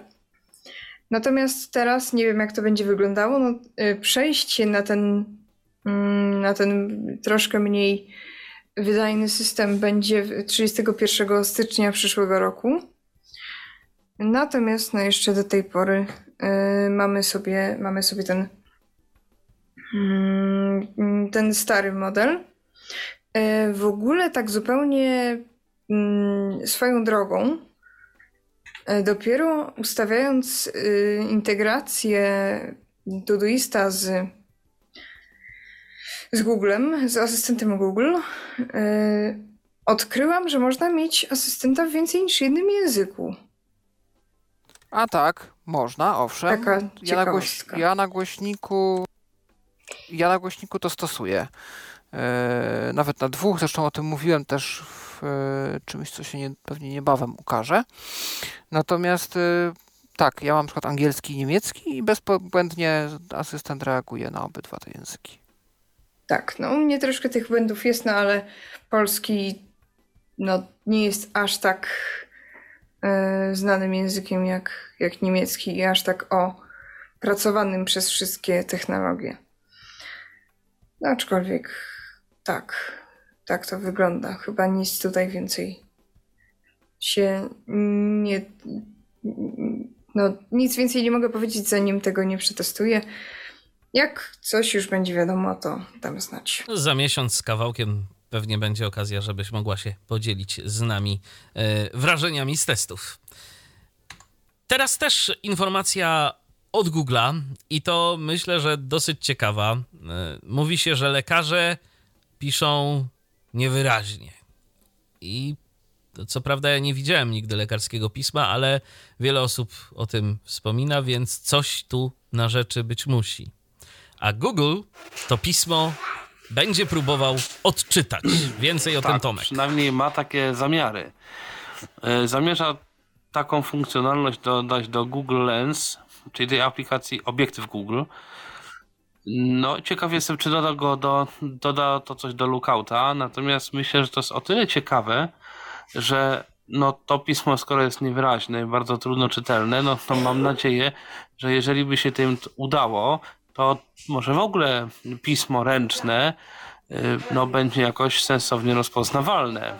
Bo jeżeli oni chcą dodać trudne pismo ręczne, no to mam nadzieję, że takie standardowe, które podobno jest łatwiejsze, może to też będzie jakoś działało. Nie wiem, zobaczymy. W każdym razie, no, yy, zobaczymy. No, Google kilka takich rzeczy próbowało robić. Na przykład yy, wiem, że tam parę lat temu yy, był jakiś taki news o tym, że Google yy, chce robić syntezatory, które mają być używane do czytania książek, czyli takie, które no jakby to powiedzieć, czytają ze, ze zrozumieniem, jakoś tak fajnie czytają te książki. Póki co od kilku lat nic nie słychać, żeby było coś, chyba że chodzi o te głosy neuronowe generalnie. No tego nie wiemy. W każdym razie no, nie ma jakichś informacji, że słuchajcie, mamy syntezatory i mamy książki, czytajcie tym. No na razie chyba nie ma takich informacji, nie słyszałem Aż tak o czymś się takim. tym nie chwalą. Y, Więc zobaczymy, co będzie z tym pismem lekarskim. Y, No ale no, plany podobno są, a w każdym razie taka informacja poszła. No i zobaczymy, co, co z tego wyjdzie. Tak, ale też moim zdaniem to budzi pewne nadzieje, jeżeli chodzi o te mniej wyraźne pismo, no i przede wszystkim pismo odręczne, bo lekarze, no, te recepty nie dość, że niewyraźnie, to wypisują po prostu e, ręcznie bardzo często, więc y, no, tu jest problem. A jeżeli uda się tak niewyraźne pismo odcyfrować inteligencji Google'a, no to jest szansa rzeczywiście i na inne charaktery, te bardziej czytelne, niekoniecznie lekarskie. A teraz mamy informację dla tych wszystkich, którzy potrzebują podzielić dysk na partycje i szukają narzędzia, za pomocą którego można by to zrobić. Oczywiście są systemowe narzędzia, ale jest też e, inna aplikacja, darmowa, lekka, fajna, e, o której teraz Paulina. Tak, teraz opowiem o Minitool Partition Wizard. Mm, To jest aplikacja, którą żeśmy odkryli z kolegą redakcyjnym Arkiem Świętnickim. E, I może o przydatności tej aplikacji opowiem w formie case study. E, Czyli w formie po prostu mojej sytuacji, która mi się przydarzyła. Otóż e, normalnie od zarania dziejów, niezależnie od moich planów co do używania systemu, moja partycja systemowa zawsze ma 100 giga. I wszystko jest spoko, aż do momentu, kiedy nie y, zachciało mi się instalować miliona dziwnych programów, jakichś gier, Visual Studia, czegoś, czegoś, czegoś. No i w końcu y, te 100 giga już y, wołało o pomstę do nieba, już jakieś głodówki programy zaczęły planować, bo zostało mi tylko 8 giga. Więc stwierdziłam wczoraj, dobra, mam wolny wieczór. Wezmę sobie disk parta, czy inne jakieś tam zarządzanie dyskami i zrobię trochę porządku. No więc tak, otworzyłam sobie zarządzanie dyskami. Urwałam trochę z partycji na dane, jakieś 50 giga. Chciałam sobie dodać do partycji tej systemowej, no i powiedział mi, że, że nie można. No to sobie myślę, aha, no to nie można, no to widocznie muszę przejść w jakiś ym, albo w w jakiś tryb awaryjny, albo, albo sobie odpalić jakiś inny system, żeby po prostu nie działać na żywym systemie. No więc odpaliłam sobie to takie środowisko mm, uruchamiania zaawansowanego, mm, to, które jest dostępne z ustawień z y, trybu odzyskiwania. Włączyłam sobie narratora, weszłam sobie w konsolę, od, y, odpaliłam sobie disk parta. No i właśnie y, ta sama sytuacja. Shrink poszedł sobie spokojnie, czyli zmniejszenie tej partycji z danymi, a extend już nie poszedł, dlatego że mm, dostał komunikat, że nie ma odpowiedniej ilości miejsca na dysku. Yy, Inna sprawa, że dopiero wtedy zdałam sobie sprawę z tego, że pomiędzy partycją na dane a partycją systemową jest jeszcze jakieś delowskie recovery, które usunęłam. Niniejszym pozbawiając się partycji odzyskiwania. E, ale mimo to disk party zmniejszając partycję z danymi nie zmniejszył jej w taki sposób, żeby to miejsce, które się pojawiło, pojawiło się koło partycji systemowej. Czyli jakby chodzi o to, że zwiększyć partycję można tylko wtedy, kiedy na dysku e, miejsce znajdzie się w, sąsi- w sąsiedztwie tej partycji. Ona nie może być gdzieś tam na dwóch kawałkach dysku. To tak jakby, nie wiem, zrobić państwo polskie, jeden kawałek Ale z tego co wiem, to się tyczy głównie dysków mechanicznych, dlatego że tam rzeczywiście jest tak, że ten dysk talerzowy, no to ma rzeczywiście te sektory, one są no, ułożone jakby od, tak w kolejności i każda partycja to musi mieć no, fizycznie jeden kawałek, który no, jest jednym kawałkiem. Natomiast y, no, ciekaw jestem, dlaczego on to powiedział w przypadku dysków SSD, gdzie generalnie przecież... Być może, Tomku, są... to po prostu zaszłość. Y, skoro może, tak było kiedyś... Skoro tak było kiedyś, to Diskpart najzwyczajniej w świecie nie uwzględnia tego, że teraz mamy dyski SSD. Swoją drogą, z tego co wiem, też może dlatego właśnie e, generalnie ludzie odradzają robienie partycji na dyskach SSD, dlatego że to dość mocno wpływa na ich żywotność, dlatego że to jest 100 giga, który masz na dysku SSD jako partycję na, na system, to tam całe zapisywanie danych i tak dalej musi się odbywać w konkretnych tych 100 gigabajtach i te konkretne 100 gigabajtów jest dużo bardziej, e, dużo częściej nadpisywane niż te pozostałe, ile tam się ma. W związku z powyższym podobno no, jakby nie, nie, jest zalecane partycjonowanie dysków SSD. Tak słyszałem, nie znam się, nie wiem. Ja powiem, ja powiem więcej. Gdzieś słyszałem Wygląda to na sensowne. Ja powiem więcej, ja od y, niepamiętnych już czasów kompletnie nie dzielę dysków twardych na partycje, bo najzwyczajniej w świecie yy, ja nie widzę w tym, ja nie widzę w tym sensu. Ja mam po prostu jeden dysk na system operacyjny, to jest y, tyle, ile fabryka dała. Zwykle to jest jakaś 250 SSD, a do tego mam y, podpięte po prostu jeszcze dodatkowe dyski na dane, na których nie mam partycji, bo najzwyczajniej w świecie y, nie ma to, nie ma to zbytnio moim zdaniem sensu, nawet mimo tego, że to są dyski talerzowe, bo w tak. sytuacji, tak. bo w sytuacji takiej, jeżeli ja będę miał e, jakąkolwiek e, na przykład większą paczkę danych, no to co mi po tym dysku, który podzielę na partycję, jak na przykład będę chciał wrzucić coś e, i będzie i sumarycznie okaże się, tak Paulina, jak zresztą w twoim przypadku się okazało, że sumarycznie masz tyle miejsca, ile ci potrzeba, ale tak naprawdę masz trochę tu, trochę tam i zaczynają się problemy. Mhm. Znaczy w twoim przypadku jest to o tyle spoko, że masz więcej niż jeden dysk. No ja mam dyski jeden, ponieważ tak było w jakby specyfikacji tego komputera. Eee, a z kolei nie wiem, e, nie wiem na ile zgodne z gwarancją jest dodanie sobie kolejnego dysku. No i też, no i też stwierdziłam, że w sumie skoro tego dysku i tak całego nie zużywam, no to no to trochę bez sensu jest kupować kolejny. To znaczy, ale... ja nawet i na jednym bym nie dzielił, bo od czegoś i tak jest backup, który się robi, no, na ważne dane. Nawet w momencie jakiejś awarii tego dysku, awarii systemu, no to i tak trzeba gdzieś tam po prostu. Ja, ja wiem, po co ludzie dzielą dyski na partycje, oczywiście, bo to zawsze mówi się tak, że mamy jeden dysk, na przykład dzielimy sobie na partycję, jak nam Windows siądzie, y, to wtedy możemy sobie spokojnie przeinstalować ten system i wtedy mhm. nie mamy problemu z danymi. No właśnie, ale, tak, ale tak naprawdę. Tylko, że teraz tak naprawdę i tak Windows potrafi się zainstalować nie niszcząc w ogóle danych na tym, na tym dysku już od dłuższego czasu. To jest też racja. Co samodzielnie wypróbowałem. On tworzy katalog Windows Old, Old w którym jest cały stary system, a reszty plików, które są tam na dysku, to w ogóle nie rusza. A tak naprawdę, no ja wychodzę z takiego założenia, że od czegoś jest backup i, i tak ten backup trzeba robić, a jeżeli dane, które mam na dysku nie podlegają y, procesowi backupu, to znaczy, że one nie są ważne. Znaczy też jest też kwestia workflow, nie?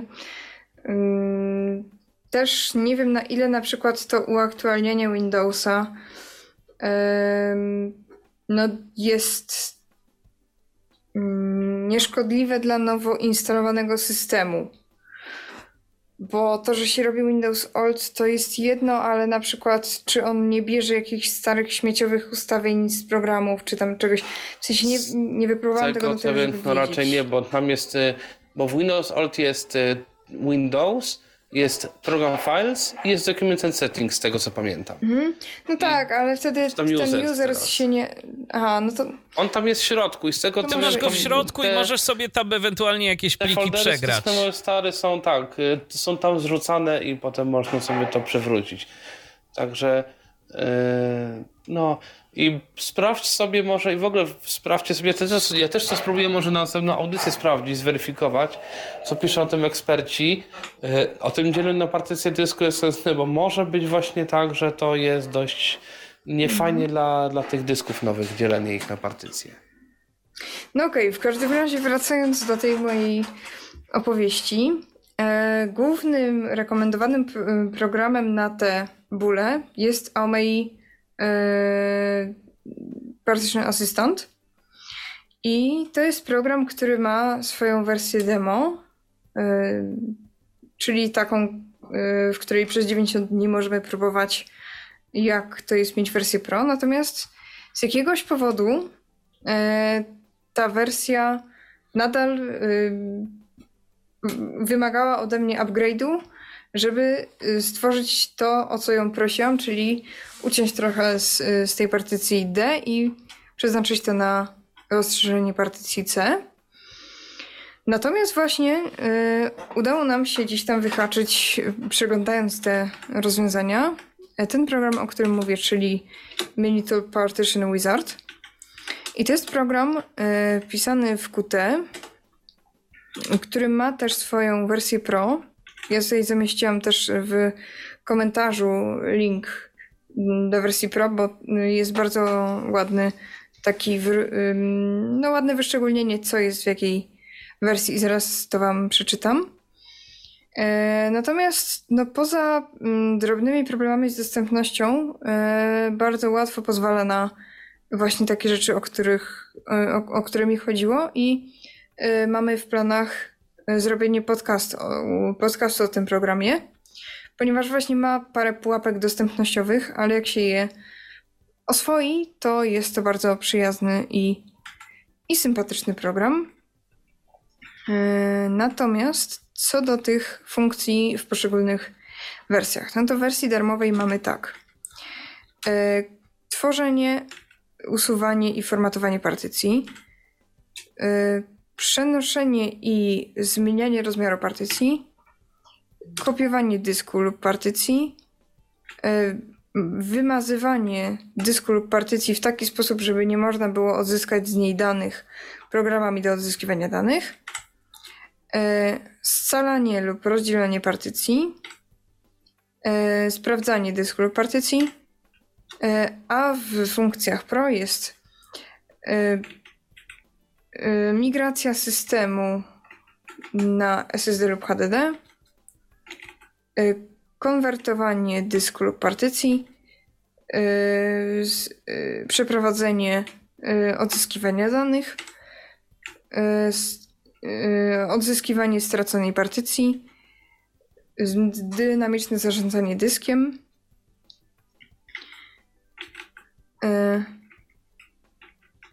jest też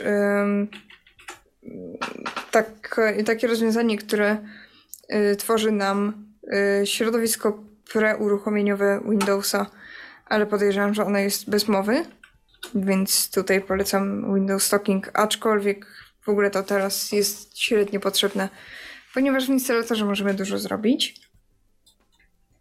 I tak naprawdę tyle i e, wspierane systemy operacyjne Windows 11, 10, 8.1, 8.7 i Vista.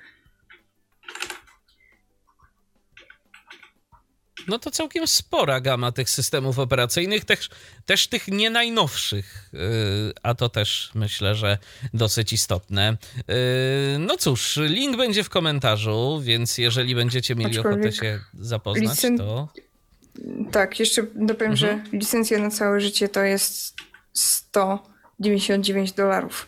Ale i w tej darmowej sporo się zrobi. Nie jest, ale w darmowej właśnie tą darmową byśmy, no planujemy pokazać w podcaście. Tak jest, y, więc to już w przyszłym roku, a tymczasem zaglądam na Facebooka. Tu napisał do nas słuchacz Tomasz. Dobry wieczór, wesołych, pogodnych i rodzinnych y, Wigilii oraz wszystkiego dobrego na nowy rok dla prowadzących oraz słuchaczy. Pozdrawiam. Dziękujemy bardzo. Tomaszu, pozdrawiamy Cię również. A teraz trochę historii, a rzekłbym nawet trochę nostalgii, bo Paweł ma coś dla tych, którzy mają ochotę korzystać ze starych komunikatorów, którzy mają ochotę do nich wrócić. Jakież to komunikatory, Pawle? No, na przykład Windows Live Messenger, którego pamiętacie może z jeden z pierwszych tych podcastów, rok 2008. E, Kiedy no, to było? Tak, stare czasy, jakieś wiadomości głosowe dziwne się nagrywało wtedy. E, wtedy w ogóle to hit, że dało się wiadomości głosowe jakiekolwiek nagrywać. Jakieś udostępnianie folderów, które to się mapowały w eksploratorze plików, to było akurat fajne, jak na tamte czasy i dość unikatowe w komunikatorze i wolno działało też przy okazji. Mm, no jakieś domeny, znaczy każdy mógł sobie zarejestrować swojego maila jako identyfikator, to też było dość niespotykane. Natomiast no, czasy się zmieniają i większość tych komunikatorów odeszła do Lamusa. No i się okazuje, że są takie projekty, żeby tym komunikatorom przywrócić drugie życie. Jednym z takich projektów, na przykład, jeśli chodzi właśnie o Windows Live Messengera, jest Escargot Chat, escargot.hat e, strona i tam można pobrać już spaczowany klient e, Windows Live Messengera, jak i patcher, żeby sobie samodzielnie takiego naszego klienta spaczować. Kiedyś było, mam wrażenie, tam więcej tych komunikatorów, bo tego MSN-a samego było więcej wersji, bo był Windows Live Messenger, to był 8 e, chyba 0 albo 8.5 w górę, plus dodatki jakieś tam MSN+, MSN Messenger od 7.5 w dół, Windows Messenger, i tak dalej. I, i, I mam wrażenie, że to się jakoś skurczyło. Teraz został tylko Windows Live Messenger, chyba że nie umiem szukać na tej stronie. E, kwestia Yahoo to znowu jest inny projekt, też chyba powiązany, bo strona wygląda identycznie. E, Nina Chat, czyli nina.hat i tam pobierzecie spaczowane Yahoo, Yahoo Messenger. Yy, aczkolwiek plany są takie, żeby to rozbudować, żeby to nie był tylko Yahoo, ale też właśnie znowu MSN można na innych serwerach, czy też Windows Live Messenger, AIM, czyli AOL Instant Messenger, ICQ i nawet coś, co się nazywało Q-Link. I Q-Link to był chyba jakiś taki amerykański też system jeszcze na tych BBS-ach, czy na tych jakichś, nie, na tych, y, na Commodore 64 w ogóle komunikator. Mm, nie wiem, czy ktoś tutaj nas słuchających miał okazję z tego korzystać, jakimiś podzielić się wrażeniami, ale, ale y, różnego rodzaju właśnie takie komunikatory mm, dawne są przywracane, więc jeżeli byście się chcieli pobawić, ja kiedyś z Escargota próbowałem korzystać, to jest to jest specyficzne doświadczenie, muszę wam powiedzieć, takie przeniesienie się mm, do przeszłości, no bo na przykład rozmowa głosowa nie chce nam działać, prawda, bo użytkownik jest zanatem. No. Były takie sytuacje. Były. Gadu Gadu 6.1, tak. Mm, tlen i, i, tego typu komunikatory. No, to... Umiejętność przekierowywania portów w tamtych czasach to było coś, co no, przydawało się. Tak. I to, to bardzo. Prawda ale nawet takie bardziej prozaiczne rzeczy typu sformułowanie, a będziesz dostępny.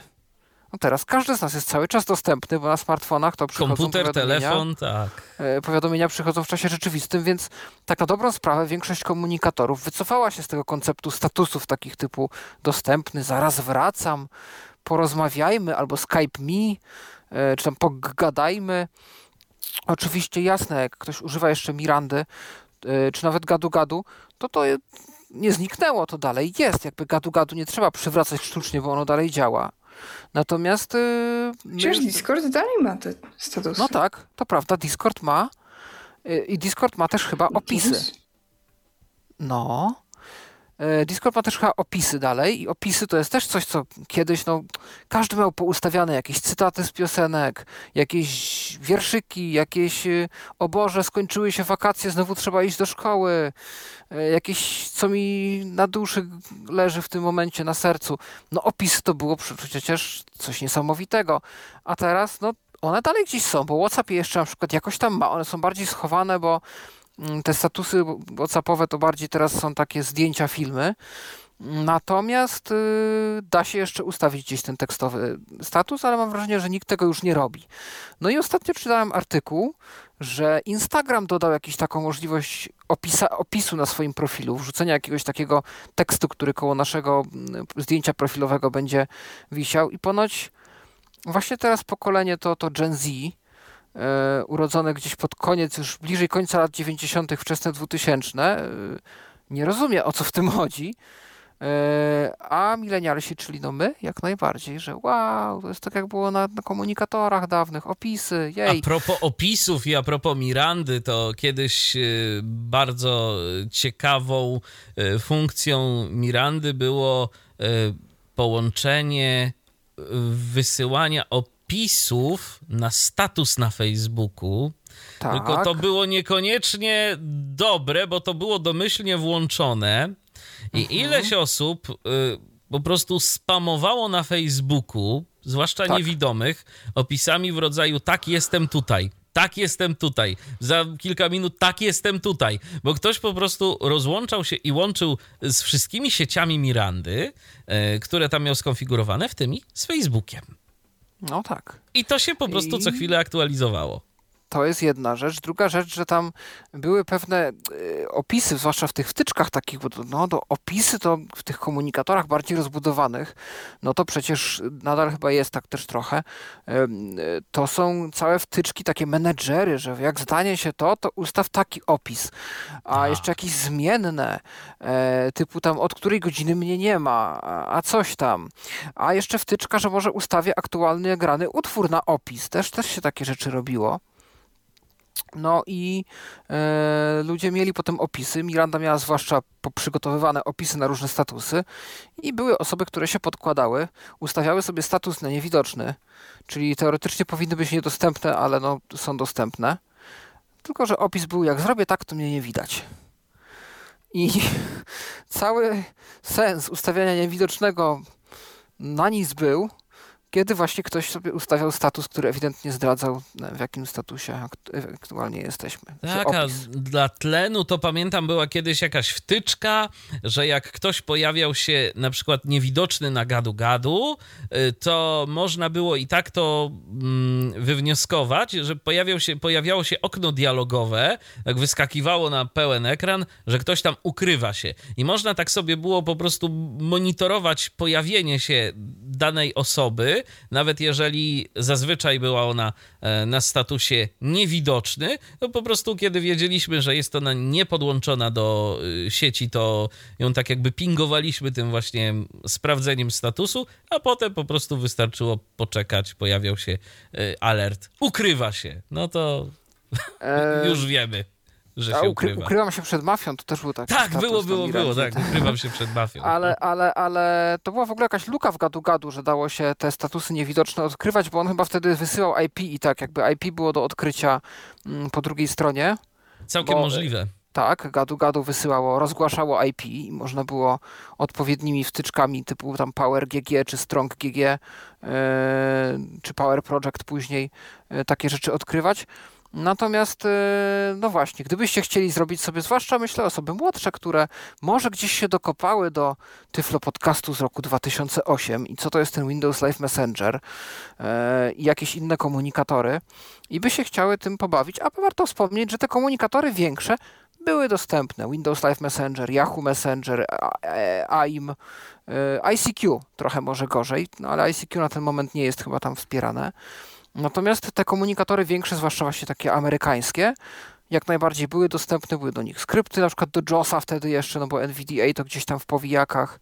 E, no i różnie się plasowała popularność konkretnego komunikatora w konkretnym kraju. To też było dość specyficzne, że no my tu gadu gadu, a potem się miało znajomych gdzieś właśnie, czy rodzinę w Niemczech, no to Niemcy pół na pół ICQ MSN, czyli Windows Live Messenger i większość zachodu, tam potem gdzieś właśnie Belgia, Holandia, Francja, ale na przykład Grecja, Rumunia, Yahoo, ale na przykład Wielka Brytania już ten AIM częściej, um, ale na przykład właśnie Czesi, Słowacy typowo ICQ, Wschód, potem ICQ, Rosja, Ukraina, e, Białoruś, e, Bułgaria też chyba z tego co wiem, znowu bałkańskie kraje MSN e, i skandynawskie też. No więc y, było to dość ciekawe rozłożenie gdzieś y, tego i kiedyś rzeczywiście trzeba było wiedzieć, jak się z kimś tam z zagranicy chciało pisać, a to na jakim komunikatorze tą osobę znajdę. No oczywiście Skype był taki bardzo uniwersalny.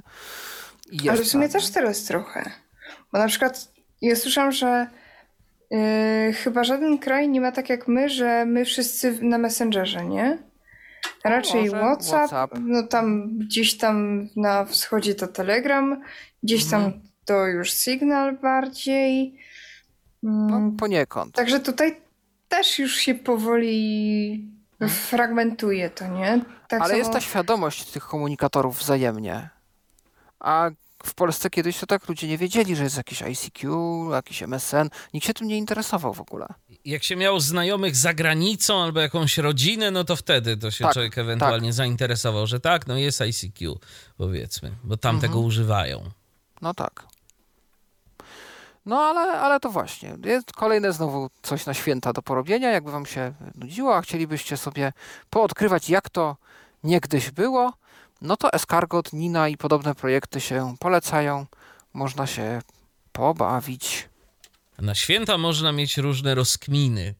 I to tak właśnie Paulina zatytułowała ostatni Ajejku, temat. Nie miałam pomysłu. ostatni temat w naszej dzisiejszej audycji. No to jakież to, Paulino, rozkminy masz na te święta? E, tak, rzuciłam tutaj dwa takie artykuły, co prawda technologiczne, ale pokazujące trochę e, pod kątem takim, no właśnie, rozkminowym, nie wiem jak to lepiej nazwać, pod kątem przemyśleń, pod kątem refleksji, wniosków e, z używania tej technologii, więc też tak na, na lekturę, na wieczór, może na święta, żeby mieć jakąś taką e, aktywniejszą trochę mm, no jakąś, jakąś czynność, żeby zabłysnąć przy stole to y, tutaj podrzucam dwa pomysły. E, pierwsza rzecz to jest opowieść o tworzeniu książki dla dzieci y, w zasadzie przy, głównie przy pomocy różnego rodzaju sztucznych inteligencji. E, to stworzył Filip Sokołowski. Nie wiem, czy on jest Polakiem, czy nie, ale y, on stworzył książkę o jakim, o jakiejś dziewczynce, która zwiedzała z jakimś robotem układ słoneczny. I tak, najpierw ją napisał przy pomocy ChatGPT i, i Jaspera. Później ją o, yy, no, wzbogacił o ilustrację. Później ją yy, przetłumaczył na ileś języków, tam na, na 10. Yy, a później ją nagrał różnymi głosami neuronowymi i tam obrobił z jakimiś muzyczkami z, w Adobe Audition. I trochę jego wniosków, trochę jego refleksji. W ogóle to, jak on to robił, jest opisane. No, ten artykuł jest taki dłuższy troszkę, no wiadomo po angielsku, yy, więc to jest pierwsza rzecz. Natomiast, natomiast druga rzecz to jest taka Yy, taka trochę, no właśnie, rozkmina na temat tego, yy, dlaczego yy, asystenty głosowe najczęściej mają żeńskie imiona albo głosy. Bo okej, okay, u nas mm, po polsku Google ma głos męski, ale po angielsku ma żeński. I jest Alexa, i jest Siri, i jest Yandex Alisa, i no, większość właśnie. Cortana. I Cortana, właśnie. No i w zasadzie to jest wszystko żeńskie. I dlaczego? Skąd się to wzięło? Z czego to wynika? To może się yy, zapoznacie i zainteresujecie. Jest taka mm, próba dowiedzenia się. No cóż, to rzeczywiście ciekawe przemyślenia. E, gdzieś tam po karpiku czy innych e, świątecznych e, potrawach będzie sobie można poczytać i zastanowić się, żeby w jakiś sposób produktywnie też te święta spędzić. Jeżeli tylko będziecie mieli na to ochotę. No i cóż, to są wszystkie nasze notatki. Czy jeszcze w międzyczasie komuś coś się pojawiło, czym chciałby się podzielić?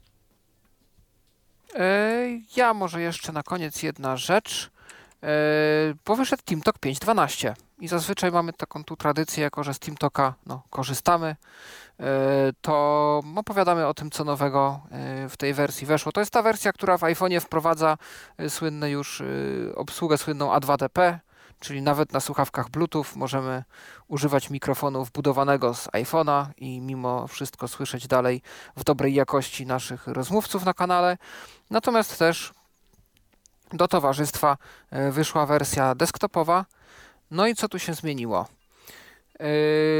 Mm, doszła opcja w kliencie tym Qt, który no oczywiście w tym momencie głównie się rozwija, klient dostępnościowy już praktycznie, praktycznie nie.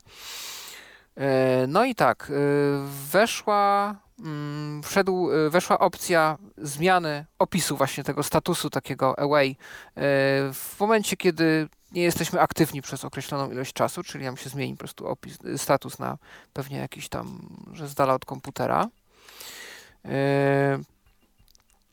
można w ustawianiu opisu, w oknie ustawienia opisów wybrać, aby jako opis ustawiony był tytuł pliku, który aktualnie streamujemy, jeżeli puszczamy jakieś multimedia.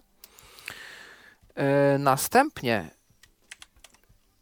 e, w opcjach będzie można ustawić, aby dźwięki na różne zdarzenia były odgrywane jeden po drugim, czyli jeżeli wydarzy się wiele, żeby te dźwięki na siebie nie nachodziły. Yy, dodano zdarzenie dźwiękowe na to, kiedy yy, zostaniemy przechwyceni, czyli no, no, administratorzy TikToka mają taką możliwość, że nawet kiedy jesteśmy na innym kanale niż oni, to mogą sobie nam się przysłuchiwać. Yy, więc ja, jeżeli byłaby taka sytuacja, to na taką okoliczność byłby, byłby dźwięk. Dodano zdarzenia mowy, czyli no komunikaty syntezą bądź screenreaderem, kiedy włączamy lub wyłączamy tryb aktywacji głosem lub push to talka. Domyślam się, że chodzi o to, że aktywujemy tak, żeby w tym trybie mówić, nie, że za każdym naciśnięciem push to talka e, będzie synteza coś mówić, to, to chyba nie. Mm, no to jest fajne, bo zawsze warto, warto wiedzieć, jak sobie te tryby przełączamy. Yy, na wszystkich listach, na których coś jest, czyli lista plików, lista serwerów, lista użytkowników, możemy sobie podejrzeć, według czego e, jest ta lista sortowana. E, tryb, e, to znaczy okno pisania wiadomości czatu nie jest już automatycznie podświetlane. Możliwość wyczyszczenia historii czatu. F w oknie y, czatu tekstowego y, klawisz F6 pozwala nam na przełączanie się między historią wiadomości a polem do pisania nowej wiadomości. Y, jeżeli w trybie mm, pisania wiadomości lub w oknie pisania wiadomości lub w głównym oknie naciśniemy jakikolwiek znak, który można wpisać, tak zwany printable character, czyli pewnie jakaś litera, cyfra, cokolwiek, co się wpisuje, no to jesteśmy przenoszeni do okna pisania wiadomości i tam jest ten znak wpisywany. Yy, yy, jeżeli zmieniamy pakiety dźwiękowe, to naprawiono to, że nie resetował się dźwięk yy, wysyłania wiadomości przez użytkowników i wysyłania wiadomości przez, przez administratora na kanał. Tam te dźwięki się nie dostosowywały. Poprawiono brakującą etykietę dla plików multimed dla e, RX i TX, czyli wysyłania i odbierania e, transmisji z plików multimedialnych. Naprawiono e, odtwarzanie dźwięku jakiegoś ciszy na kanale. Naprawiono systematyczne rozłączanie jeżeli włączone jest, y, aby na starcie ładowana była lista serwerów, a uruchomiliśmy program z linku lub pliku TT, y, no i Qt poaktualizowane do najnowszych wersji. Na Androidzie naprawiono y, współpracę ze słuchawkami Bluetooth na Androidzie 11 i poniżej. Na iOSie dodano A2DP, o którym już mówiliśmy. Wsparcie dla języka indonezyjskiego. Możliwość, ta, ta opcja, czy ma działać y, przełączanie nadawania y, przez naciśnięcie przycisku na słuchawkach, to zostało przeniesione do opcji ogólnych. Y, przy używaniu A2DP dodano możliwość przełączania nadawania też z AirPodsów przyciskiem. Naprawiono wysypywanie się, kiedy przy ładowaniu listy serwerów. I w przypadku serwera naprawiono błąd polegający na tym, że e, wysypywał się serwer, kiedy banowano użytkownika na nieistniejącym kanale. No i to wszystko. TeamTalk 5.12. E, sporo już zmian. dostępny, sporo zmian, tak. No i też można się w święta pobawić, jakby ktoś chciał. Tak jest. E, no cóż, sporo zmian można potestować, można zaktualizować. E, I tą informacją chyba już kończymy e, nasze dzisiejsze 165. wydanie Tyflo Przeglądu na antenie Tyflo Radia. W przyszłym tygodniu się nie usłyszymy, bo w przyszłym tygodniu będziemy świętować po prostu, więc słyszymy się dopiero po nowym roku. No, a tymczasem tym wszystkim, którzy nas słuchają, czy słuchać będą tego e, później z podcastu, ale jeszcze przed, albo to przed świętami, albo przed Nowym Rokiem, e, no to pozostaje nam też życzyć wszystkiego dobrego na święta, na Nowy Rok, żeby wszystko wam się wiodło tak, jak sobie tylko życzycie. Nie tylko w tym świątecznym okresie, ale też i przez cały, cały nadchodzący rok, żeby po prostu było dobrze. Tego ja wam życzę. E, no, pytanie, czy ktoś jeszcze coś od siebie ma ochotę dorzucić? No, oczywiście się dołączam do no. Szczęśliwego Nowego Roku i ciepłych świąt w każdym znaczeniu tego słowa. No to święta to akurat mogłyby być takie zimowe nieco bardziej, ale... Żeby w domu było Tak, ciepło. ale żeby w no, domu było tak. ciepło, tak. Żeby, to to z pewnością, żebyście mieli taką ciepłą, rodzinną atmosferę, tego z pewnością wam wszystkim życzymy. No i żeby inflacja nas nie zeżarła. Tak, oj tak. No dobrze, to w takim razie e, tyle w 165. wydaniu Tyflo Przeglądu. Dziękujemy bardzo za uwagę. Paweł Masarczyk, Paulina Gajoch, Tomasz Bilecki i mówiący te słowa Michał Dziwisz. Do usłyszenia w nowym roku. Trzymajcie się. Ho, ho, ho! Był to Tyflo Podcast. Pierwszy polski podcast dla niewidomych i słabowidzących. Program współfinansowany ze środków Państwowego Funduszu Rehabilitacji Osób Niepełnosprawnych.